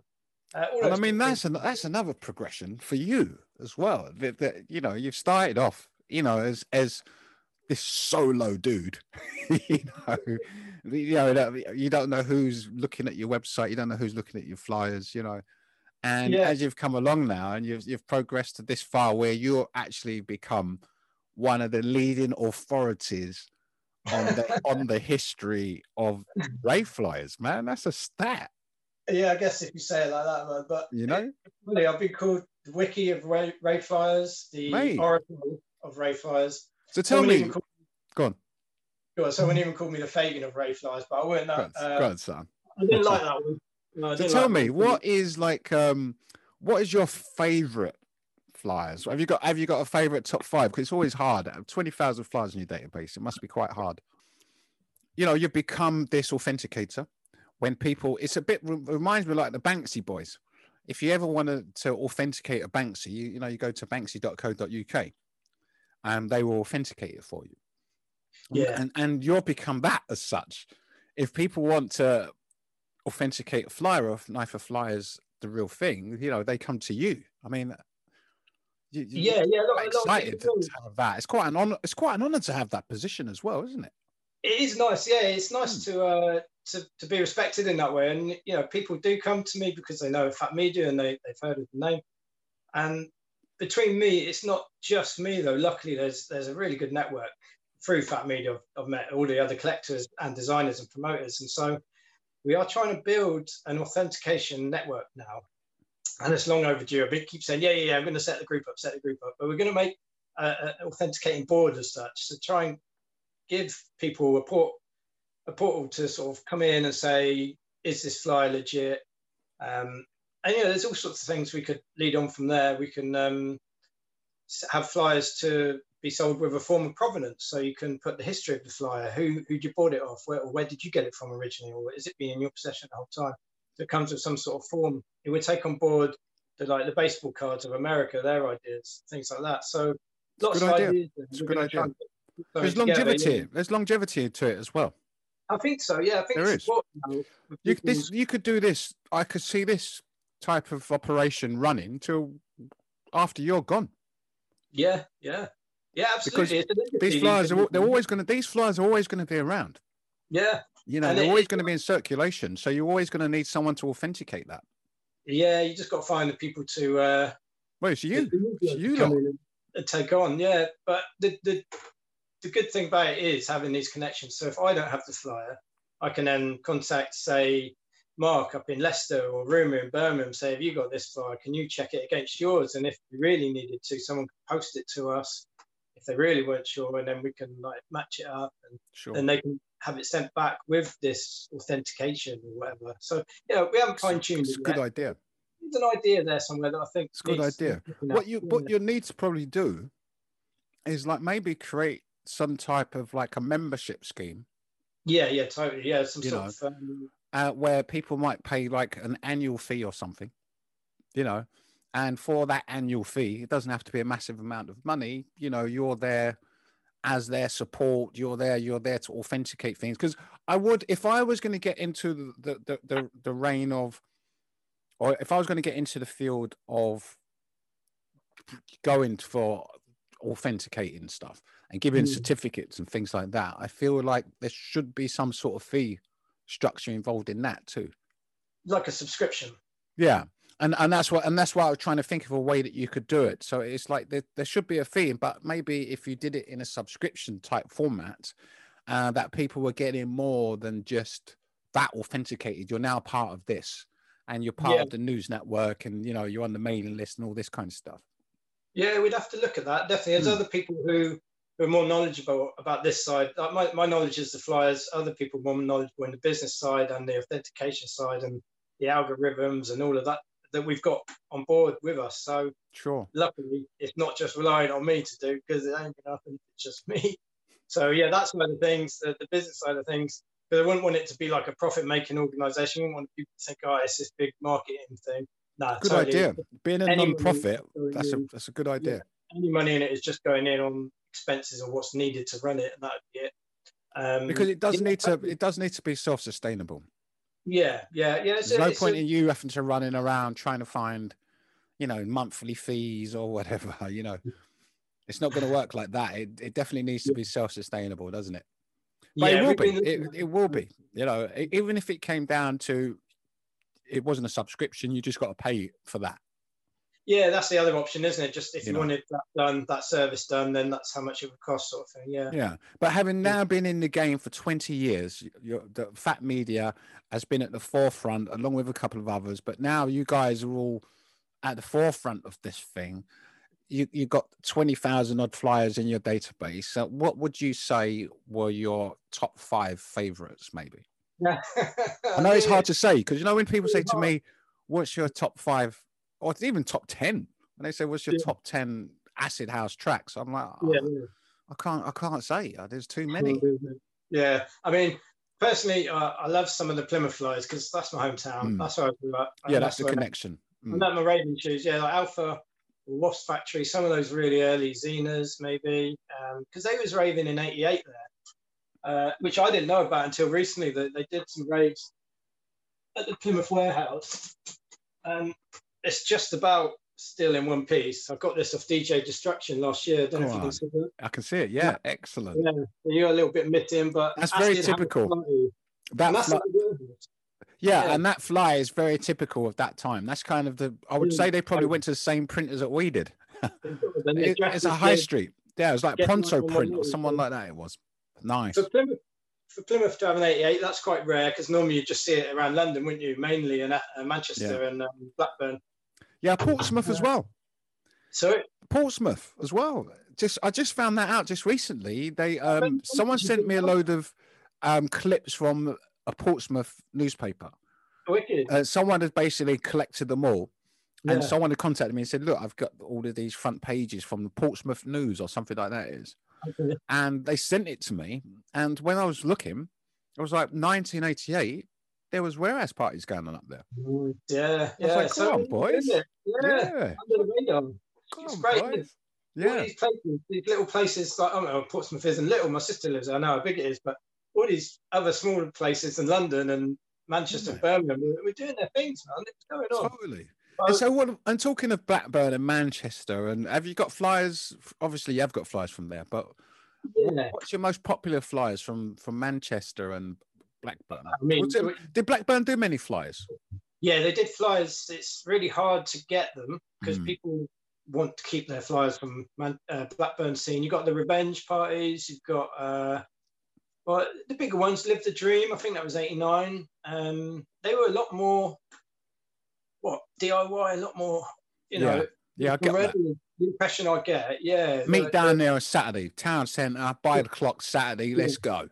Big warehouse rave, massive, like Yeah. thousands of them. You know, the footage of them are amazing. It is. I never got to go, so when I look at that footage, Yeah. it, it just reminds me of what we was doing. Oh, and it's great, doesn't it? And then obviously they had Yeah. some big, big. They had the massive rest of 800 odd people, didn't they? That one. Was that was that what it was? Blackburn. I Yeah. remember that front cover. Um, Eight, I got the front cover. It was like arrest. 836 people arrested. none of them charged or so, but the police beat the hell out of a lot of them, didn't they? Yeah, they've done that to us. Well, Yeah. remember the police trapped us once in this, um, like these garages type thing, you know. In Right. uh, Bow, it was Bow Police as well, East Okay. London, you know, and we, you know, we thought we were going to be arrested, but no, Yeah. they they just basically gave us a hiding, you know. It's because we had to go through them to get away, and they trapped us. So it's like we either have to go that way or we have to go that way. No. And so the way that we chose, they just stood there with their batons, you know, and as we come through, they just whacked us all. And then when we got past them, because they didn't try and stop us, they just said, you know, don't come back. we were like, we're definitely not coming back here. No, I'm, all right. Yeah, I'm not coming back then, mate. Yeah. And Well- so what so how do you see it going from here then, mate? What what how do you Um, for a start, do you think there's gonna be I mean, in fact, you're actually in a good position to answer this question because they your your website PhatMedia, they don't just host acid house flyers or house flyers. You know, you I imagine you must have a massive database of drum and bass, Yeah, you know, hardcore, probably more than what you've got of acid house, I imagine. Yeah, If- well, given that given you've got the, you know 28 years Yeah, of yeah. events, you know, well, say it like because 88 popular, 89 got big, 90 was just growing because it was going into the clubs then. yeah, 91. So if you look at my database and I search by year, the biggest year for files is 1992. So I believe is it. I believe it. And theory, when the most raves are going on, so that's that's Yeah. probably the biggest. Yeah, I mean, obviously. but do you remember? I, I but I do actually remember what's happening around that that time. I can understand 92 being quite a hyped up year because I remember at the time we were driving all around England because it, acid house it kind of the wave moved in stages didn't it? By 92 it was you had licensed legal licensed venues the clubs were licensed then you had legal licensed outdoor events or you can basically license any type of event. Yeah. and up, up north they kind of took the crown. They took over from about 91 probably but at 92 it was at its height and the some of the Eclipse got listed, yeah. didn't they, 90 for all it's some of the best parties that I've ever seen because again, I wasn't going to these events as a raver. I was kind of accompanying someone else there, you know, and we wasn't staying. It was like a DJ. We we would be there a couple of hours, they do their set and we we would leave. But the, those parties, Birmingham Rag Market, you know, Amnesia House, Marcus Garvey Centre, Nemesis, um, um, Eclipse, you know, I mean, that was such an exciting time for music as well, wasn't it? Because the music had changed. It was now hardcore music, which later becomes drum and bass. Yeah. You know, and that's the time when you come in as well, isn't it? That's like Yeah, this is this is this is your generation, isn't it? Yeah, it, it progressed. I mean, Plymouth was Yeah. still heavily techno, and Mm. it was it was heavily house, loads of house. So you either had your house on the Saturday or your techno uh, slash hardcore on the Friday. Aye. Uh, so often you do both. You do the hardcore nights on Friday and then chill out on the Saturday with the house nights. Yeah. But yeah, man, yeah. the music was uh, it's real going off then. So And I, I uh, rem- and I remember that um, even the Eclipse Boys, they did a couple of massive aircraft hangar parties. Do you remember? yeah, yeah, T two. Yeah, yeah, that's right. They did those parties. I think I've got the flyers for those those as well. And Like- so, like- and I remember Amnesia House, um, they did the, the biggest marriage. Was it the biggest marriage? Yeah, you got Book of Love. Yeah. Um, you had uh, Book of Love. World. You had all these five to ten to fifteen thousand all night licenses being granted. Yeah, yeah. Nemesis, the Nemesis party was was amazing. It really was amazing. They had the DJ was in the middle of the, and it was at the Birmingham Rag Market. So it's thousands. I probably was ten thousand people there, and they had a DJ set up in the middle of the car park. And uh, in this, when I say car park, I'm making it sound like it's underground. It wasn't underground at all. It was this massive high tower, and they had they surrounded it in like this white silk like see-through sheet seating. And then they had all these fans in there you know and, and it wasn't new year's eve. No it wasn't new year's eve. They had all these fans in there. And so the fans were were blowing the, the sheets. And i mean it was it was stunning. And i was up and i was inside that you know and just looking out and it was absolutely amazing. And i think the person that i was with played the last set that night. Yeah. and the way that they and so one minute there was 10,000 people in there and I'll never forget how they cleared the the building. They basically you could start smelling CS gas. No. and then suddenly the building was empty like, like, the building was literally empty in about 3 minutes 4 minutes Yeah. I'm not so, so like, and it was the security. They so that, that they were basically sprayed a load of CS gas. I mean, these this is the days of unlicensed security. Yeah. So they Yeah. sprayed a load of CS gas, and they did that. They they was they cleared the building, but it was an incredible thing. So I understand why a 92 would be hugely popular, and now that people are looking for that, you know, like yeah, yeah. when as before acid house came along we wasn't looking for it you know it kind of came along and slapped us all around the face but by 92 it was a thing that you should look out for you know it was either the hardcore you know the drummer bass jungle everything came from that you know Yeah, yeah. A lot of the younger generation were coming into it then as well that they'd heard about and they couldn't have gone to the, the early days. So I think that's that's part of the uh, the, sort of boom in the flyer sales now because people weren't or they can't afford or don't want to spend the money on the acid house ones. So it's pushing the, the prices up of the uh, like I saying all the early '90s ones now. So we're seeing like just today it got a few people say to me, "Oh, you know, what's what's the price for these?" And these to me, they would have been five pounds, and I probably Yeah. spent fifty quid if that. I, I often swap flyers, but sure now could be Wow. forty. bit, bit of satanism Don't look too much into the uh, meaning of the. Uh, Yeah, yeah. no because we at the end, end of the day it's the same thing as we were saying you know we wasn't involved in the occult it's just that this, like is the the, im- imagery. this is the imagery that we were using that's it you know But it's all um, But- 1950s, 70s fantasy artists as well, isn't it? A Yeah. the art. yeah So they're going like really high, and they Wow. just people just like it. And now five people want that flyer, so then it's forty quid because the market gets pushed up.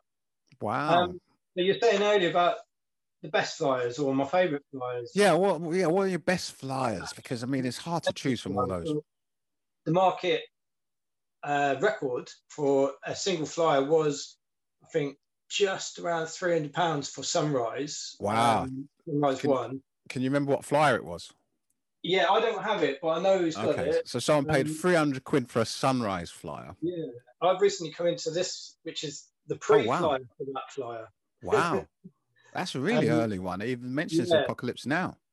That's uh, I think that it, the first sunrise didn't actually happen either. It got stopped before it even started. Okay. But that's the pre-flyer for it. I don't know how much that would be worth, but um, That must be worth a fortune. it's not because- much. to- It's not it's much to look at, but it says sunrise and it says Apocalypse Now on it. Yeah, exactly. Yeah. So You know, good- Apocalypse Now is really important. The- the- the the- record got, blown right out of the water on Boxing Day. These guys who you know probably as well, the hedonism parties. Yeah. From 1988, early 88. yeah, I mean, they they kind of set the benchmark, didn't they? yeah, it was amazing. The lineups they had there with Mr. C and Colin Faver. Yeah, Um, and they set the benchmark. I mean, they had a massive party. It was like 1988 before us, before Genesis. The one venue, didn't they? And they had four Yeah. parties there that were legendary by all accounts. And I've spoken to them in depth for the book. And Oh, cool. guys, Alan So and let's Simon. let's go on. Sorry, mate. yeah, I have to say massive thanks to them. And they um, they've donated some flyers for the book, uh, which I've been lucky enough to, to get Wow, hold of. So excellent, a little bit missing there. I don't Yeah, know yeah. it, but, uh, excellent. It's a lovely flyer, isn't it? That- Wow, that's very cool. A pop-up flyer. Considering some of the 88 flyers back then, as you saying, Yeah, I didn't. good. I haven't seen a flyer like that back then or now. So that is Um, impressive for back then. this one here. Nice. Reach out and touch. Yeah, and they put so much thought into the design. There's a whole story between each flyer that they were telling me. And So these are Wow. this is a set of more flyers. hedonism flyers. Yeah, cool. Very cool. Really cool little little text designs on Very cool. And if you feel it, it's like all embossed. Yeah, and it's that pastel paper. Yeah, it's the Yeah, same as the Genesis flyers. The Genesis flyers are on that pastel embossed. You can feel the print. You can feel the ink. You know. Nice, isn't it? Yeah. Yeah. And so these, when luckily I, I was kind enough to uh, have these donated as PhatMedia's archives. So obviously these are in my possession for my Cool. whole life. And then my daughter's after me if she wants Sure. them. or sell Well, them. even if she just has them, you know, you know, I'm part of a trust fund or something. You know. Exactly, exactly. So, but that they were put on sale as a charity auction by Simon and um, Alan, the original promoters, and all the proceeds were going to the Frankie Knuckles Foundation. Cool. And there's a lot of interest, a lot of buzz in the flyer market. Oh, Nice. these are amazing flyers. I, I, you know, and it, it shot up. It went up from to 50 quid, 250 quid, Yeah. Cool. thousand pounds. I probably would have So- con- contributed to some kids or something. You know. Yeah, I mean, it, it's a great book. And it ended up with 2,000, what is it? 2,400 pounds for the four flyers. Wow. We're Very cool. about record now of if you divide that by four, six hundred pound per flyer. Wow. The current record, and that's I can't really see that being beaten. But you know, you never know. We live and Give it a couple that. more years. Yeah. So that was impressive, and that was uh, it's just such a buzz to see something that we love like that. Just uh, Sure. So let's talk about um, the future, Dave. You know what? How do you how do you see PhatMedia's future? Um, yeah, I think we need um, a relaunch on the website. It's uh, the guy who who does do it is is very um, hard to pin down and. Well, he's a big boy now, and he? he's bu- building all these massive websites and He's yeah, no longer a student, so he commands a high price. So he doesn't really Yeah. have time for little pet projects anymore. sure. So I've got to find him again, and we've, we've made contact recently. We do every couple of years, so I'm gonna. He has sort of rebuilt it, half rebuilt it, so it's in the makings. Excuse me. it's going to be more uh, user friendly for mobile devices and stuff like that, which is really important now. Um, Yeah. Loads of little tweaks that need to be done and just a, a whole new revamp. Um, but the book is the main thing. So we're really excited about the book or books. Now it's probably going to be two volumes due to the amount of content we got. Sure. And tell us about the publisher. Have, have you already got a publisher, or are you're going to be looking for one? Before, so my mate Al, who does One Love Books. Yeah. Uh, oh, you're going to publish them with him? Yeah, so he's also an old rave as well, and he's he's done about half a dozen books himself off his own back. Really lovely, well designed, and well presented. So And he, be a kno- nice- he he knows that self-publishing format as well. Yeah, yeah. Having he- done six books. he's all experienced with that, so that's all in his hands, and he's editing for me. Um, we're just getting, we just had the cover designed by Pez, so Cool. it looks amazing. Shout out to Pez, he's uh, done some sterling work on there just in time, just before he's just had a little one as well brought into this world. So Nice. And so, what? When is there a plan for when this is coming out? Or yeah, I mean, I'm just going to say this year at this point. I'm not going to commit to. I don't know. It's at some point this year? Mm. Yeah, yeah. It, it's it's a little bit delayed because of everything's been going on. Um, so you know, it's definitely this year. So yeah, exciting times really. So after that, I'm going to take a bit of a breather, I think, and relax. Yeah. Well, the thing is, when you, you know, I know this with LSD magazine. Like when you're in demand, it can be very tiring. yeah. So I understand. Uh, it's not it's not a paid job at the moment. Maybe Yeah. when the book comes out, it might make a bit of money, but it's really just for the love of it. Yeah. Um, yeah, so we'll see. I mean, I, I, yes, I'm working in my normal job anyway, so and doing the flyer hobby, should we say, um, addiction slash craziness in the any spare time I've got. Excellent. So, yeah, that's it. So I'd probably take a little bit of a back step once the book's out, just sit back and relax because I'm sure we're going to launch it hopefully post lockdown. A couple of parties, you know, and then maybe a few exhibitions would be would be nice to do with the book and get some of the flyer collectors Nice. and designers involved. and do Well, few- you you could probably sell that book with just based on your database alone I think it of your would- community of people. I mean, you know. yeah, through Instagram and Facebook, it, it Yeah. should do pretty well alone. So yeah, really, really confident and hoping it's going to be as good as we really think it is. The research we've we've both put into it, me and Al, and uh, contacting all the original promoters and designers, just the little quotes. You know, it's it's Sure. mainly going to be flyers. It's mainly graphic book. So yeah, it's not going Yeah, to be so, so you've so basically so you've got uh, I mean you interviewed me for your book as well so you've you've you've interviewed you've you're getting flyers the most important flyers from that period and then you've interviewed a lot of the people the promoters and the people that either designed the flyer or the people you know the promoters that put the flyers Yeah, out Printed the printed the flyers like Paul, Yeah. or went to the raves, went to the raves. You know. yeah Um, and what what format is it in is this like a big hard book or Yeah, it's going to be a nice big coffee table style book. nice nice you know, 300 pages in each. Um, and yeah, it's probably going to be two volumes. So and we'll it be expensive because obviously producing photography on that level is quite expensive isn't it Yeah, we're going to have to be wary of that. We're going to, you know, I've actually got a, I've actually got a book here that I was sent from Japan, Oh yeah, and it, I mean it's it, I can't show you it because it's I've got a plant on top of it. but well, not actually on top of it, but um, yeah, uh, in the way. but yeah, but it's a book. It costs eight hundred pounds. Oh yeah, it's not They sent it. They sent it to me for free, but Wow. eight hundred quid is what they charge it. And when I, I said to him, I, I said, Yeah. "How much are you charging for this book?" And they were like, eight hundred pounds, and I thought I read them wrong. You know, like, no, no, no, no, no, for for, for each one, Yeah. eight hundred pounds. I was like, So yeah, "Okay." 20 of them, yeah, I said, okay. And they said, I said, what this one that you sent me for free? They're Like, yes, eight hundred pounds. Fantastic. Yeah, So books can be really, really expensive, can't they? I mean, I know I'm not saying you're selling yours for eight hundred quid, but Uh, we'll, keep, we'll keep it at the standard sort of rate on those Yeah. because no, um, Junior brought out one, Junior Tomlin, and Knowledge Magazine brought out one. So think along those lines, really. Um, Yeah. maybe a little bit bigger in size. But I think I think the last time kind of I mean don't get me wrong I haven't kept up with all the books that are coming out you know I know I'm in a lot of them which is one of the bonuses that from me writing my own book was that before that no one mentioned Genesis and it just seemed like the people that were writing these articles whether whatever magazine they might be for it just seemed like they were new and therefore they didn't know who we were but they were mentioning people that came after us and Yeah. give and with real reverence you know and so but once I wrote my book, then that was it. You know, then, then- then I'm in all of these books. So whenever I hear of a book coming out, I'm just like, oh, I wonder if I'm in it. Like, you know, and, and I'm up to about 60 books now. It's quite unbelievable.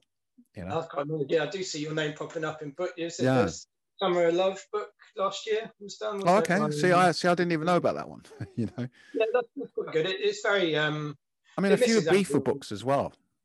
You know, Yeah. I, I, I even got a mention in a Wu Tang Clan book. Big shout to Cyrus. I got I got a credit in a Wu Tang Clan book in, in the last five years. Yeah, nice. That's it's crazy, dude. You, uh, you are the go-to man, though, Wayne. If there's a documentary on telly, it's, it's Wayne's on there. I appreciate it. I Um, try, mate. You try, you know, because yeah. because I mean, I think with me, you know, a lot of people they get the hump and they say, you know, that they're always interviewing the same people, but I think they're just playing safe a lot of the time, you know. And with a lot of these TV documentaries, I mention everybody's name because I'm one of these people as well. Is I don't mind sharing the platform.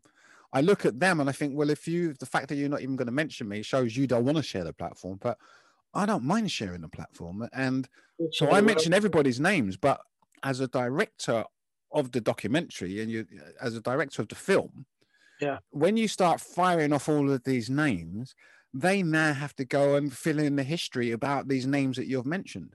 Exactly. Yeah. And, and and if they're they've already they know how much time they've got on this, and so a lot of the time they actually cut it out. They won't say to me, "Don't mention them," But at the end of it, they will just cut it out, you know, and there's, there's not much you can do. But um, there's still some, you know, I mean, watch this space. We've still got some really good stuff coming soon, you know. And I mean, you know, people were saying to me, you know, do you want, are you going to do more parties? And I feel like, I don't know if I want to do social distancing parties, but I still haven't written off doing more parties in the future. But they have to be special, you know? Like I, I try and say to people that when uh, the motivation for us doing Genesis back then was that it was so new, it was so exciting, so many people were being unplugged by the experience that there was something in it. The money came last, you know, but now that there's the all that excitement is gone, all of that intrigue, all of that drama, and the money. It's like, well, what am I doing it for now? I'm only doing it for money now, and because money's never been a motivator for me, you know, and so because it's only about money, I feel like mm, I don't really want to do it, but I'm not writing off doing I'm it. glad you're not writing it off because I was thinking the other day I missed your reunion party. When was that? 2011? Or... Yeah, tw- yeah, I did two, didn't I? One 2011, one 2012.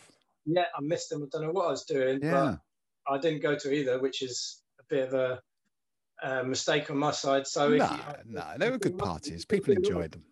I never enjoy them. To be, I never enjoy my own parties, but be, and that's only because you're busy. yeah, You know, I'm doing things, and it's everything's a stress, and you just want everything to go right, and so it's quite a stressful, you know, procedure.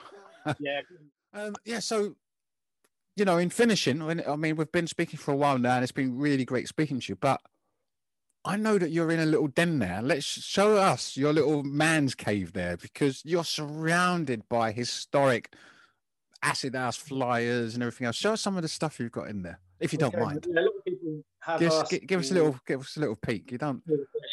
I, ne- I never normally say to someone, "Show me around your house." Show us Show your you gaff. Right. So I've got, I've got Nice. um, uh, And they are all related books. Few there. Yeah, oh, yeah, yeah. Most of them are flyers or rave. There's the odd, uh, the odd shoot here. Yeah, go on, son. There you go. And That this is a nice Westwood I picked up recently. That's Westworld, was it? Goes well with this one here. Nice. Yeah. Nice. Oh, I haven't seen those ones. Yeah, I've got I've got some good Westworld stickers.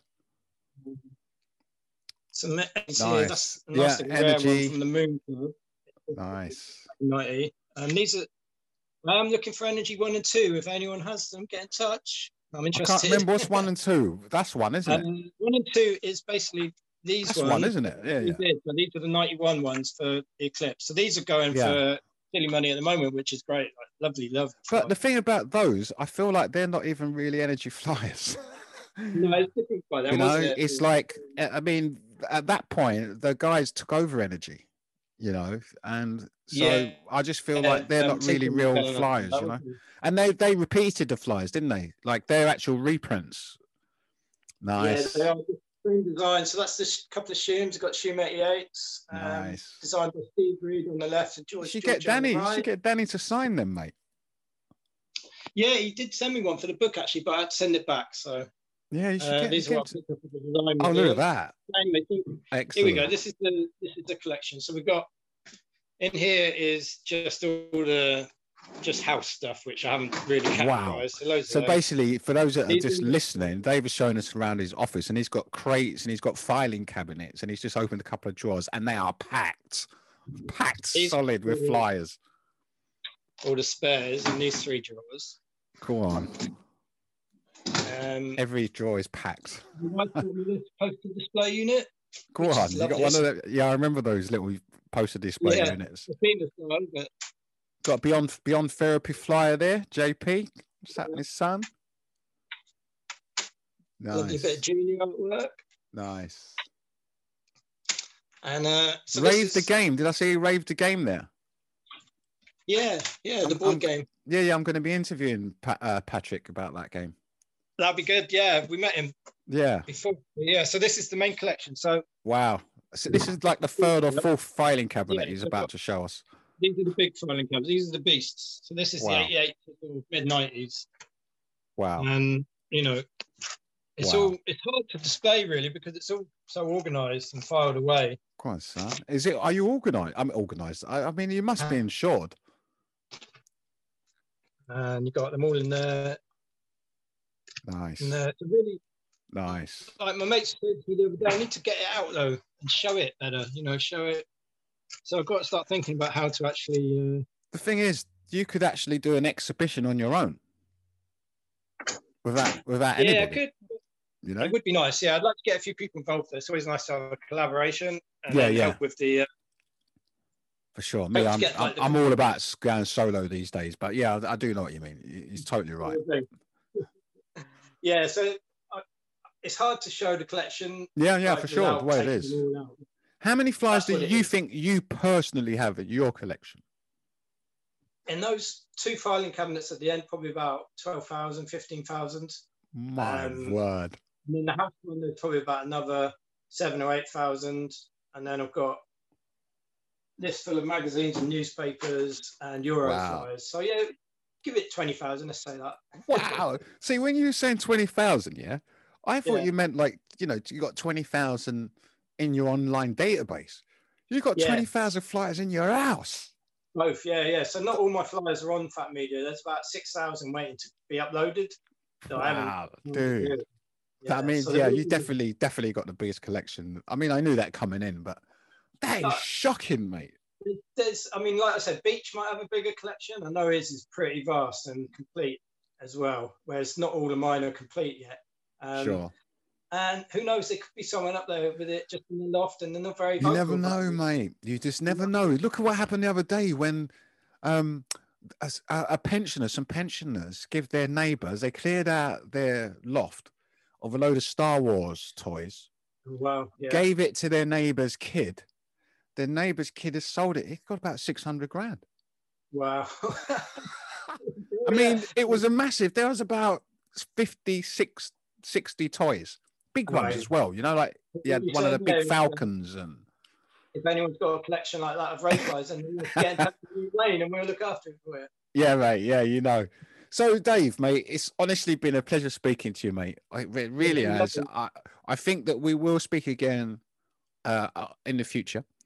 I think Yeah, that if you if you're putting a call out for, you know, people that might want to do a collaboration with an exhibition with you, or if you're putting out that you you know if anyone wants to come and collaborate on helping you to build the new website, I mean that's what we're doing right now. So if you can help Dave, if you're a bit of a web technician and you can help Dave, help him. And if you, I mean, you probably you probably got your partners you're going to do the exhibitions with, I guess. Yeah, there's there's a few other people already got Yeah. their own exhibition, and Yeah. we did ask if I wanted to help at one point, so hopefully that's still the case. Um, sure. I- mean, I did say to you, you can do it on your own. You can do it on your own. Yeah, but- we'll do our own you know. when we do the book. yeah, we- we- yeah, that's probably the best time. the- The book ones that we're featuring, and maybe get some of the designers in there. So that'll be Yeah. uh, an exhibition of sorts. So yeah, definitely that would be really exciting. Well, I tell you what, and it, and it's you know again just thinking about that collection, that massive collection. That's the most flyers I've ever seen.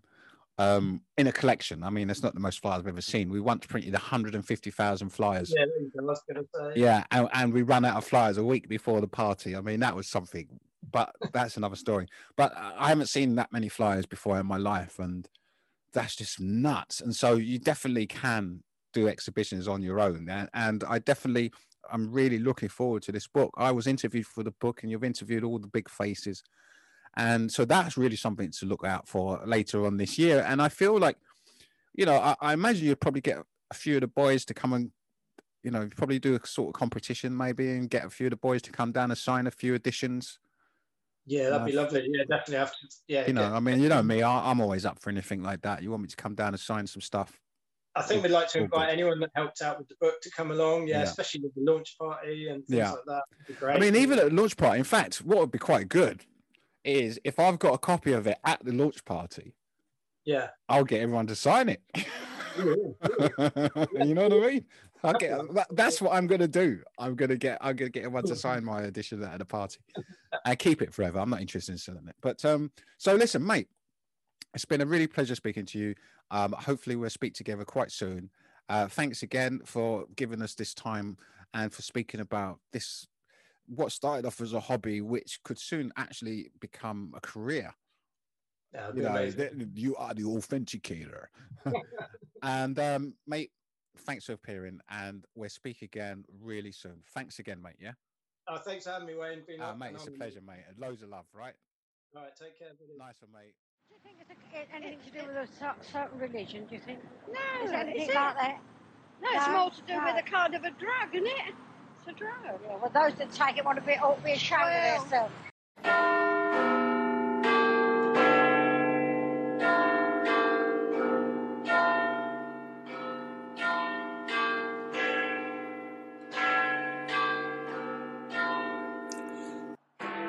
According to The Sun, there were thousands of empty ecstasy wrappers littering the floor of the 250 foot long hangar. Drugs, sex, sensation. Some newspapers have called Acid House Music a sinister and evil cult which lures young people into drug taking. The message is certainly getting across. The organisers kept the location secret until the very last moment, which was the main reason, according to the papers, why there were so few police here and they were unable to act. Drug crazed kids, some as young as 12, boogied for eight hours yesterday at Britain's biggest ever ecstasy bash. The party took place here, infiltrated by reporters from the Mail and the Sun. There's, there's meant to be a drugs-related craze. What do you know about acid house music? It must affect the brain in some way. Unless it's just the music that does be. it. All knows? them lights flashing don't do you any good either, do it? Oh, I, wouldn't even go in the pub No. where them lights are. Oh, no, they drive you mad, don't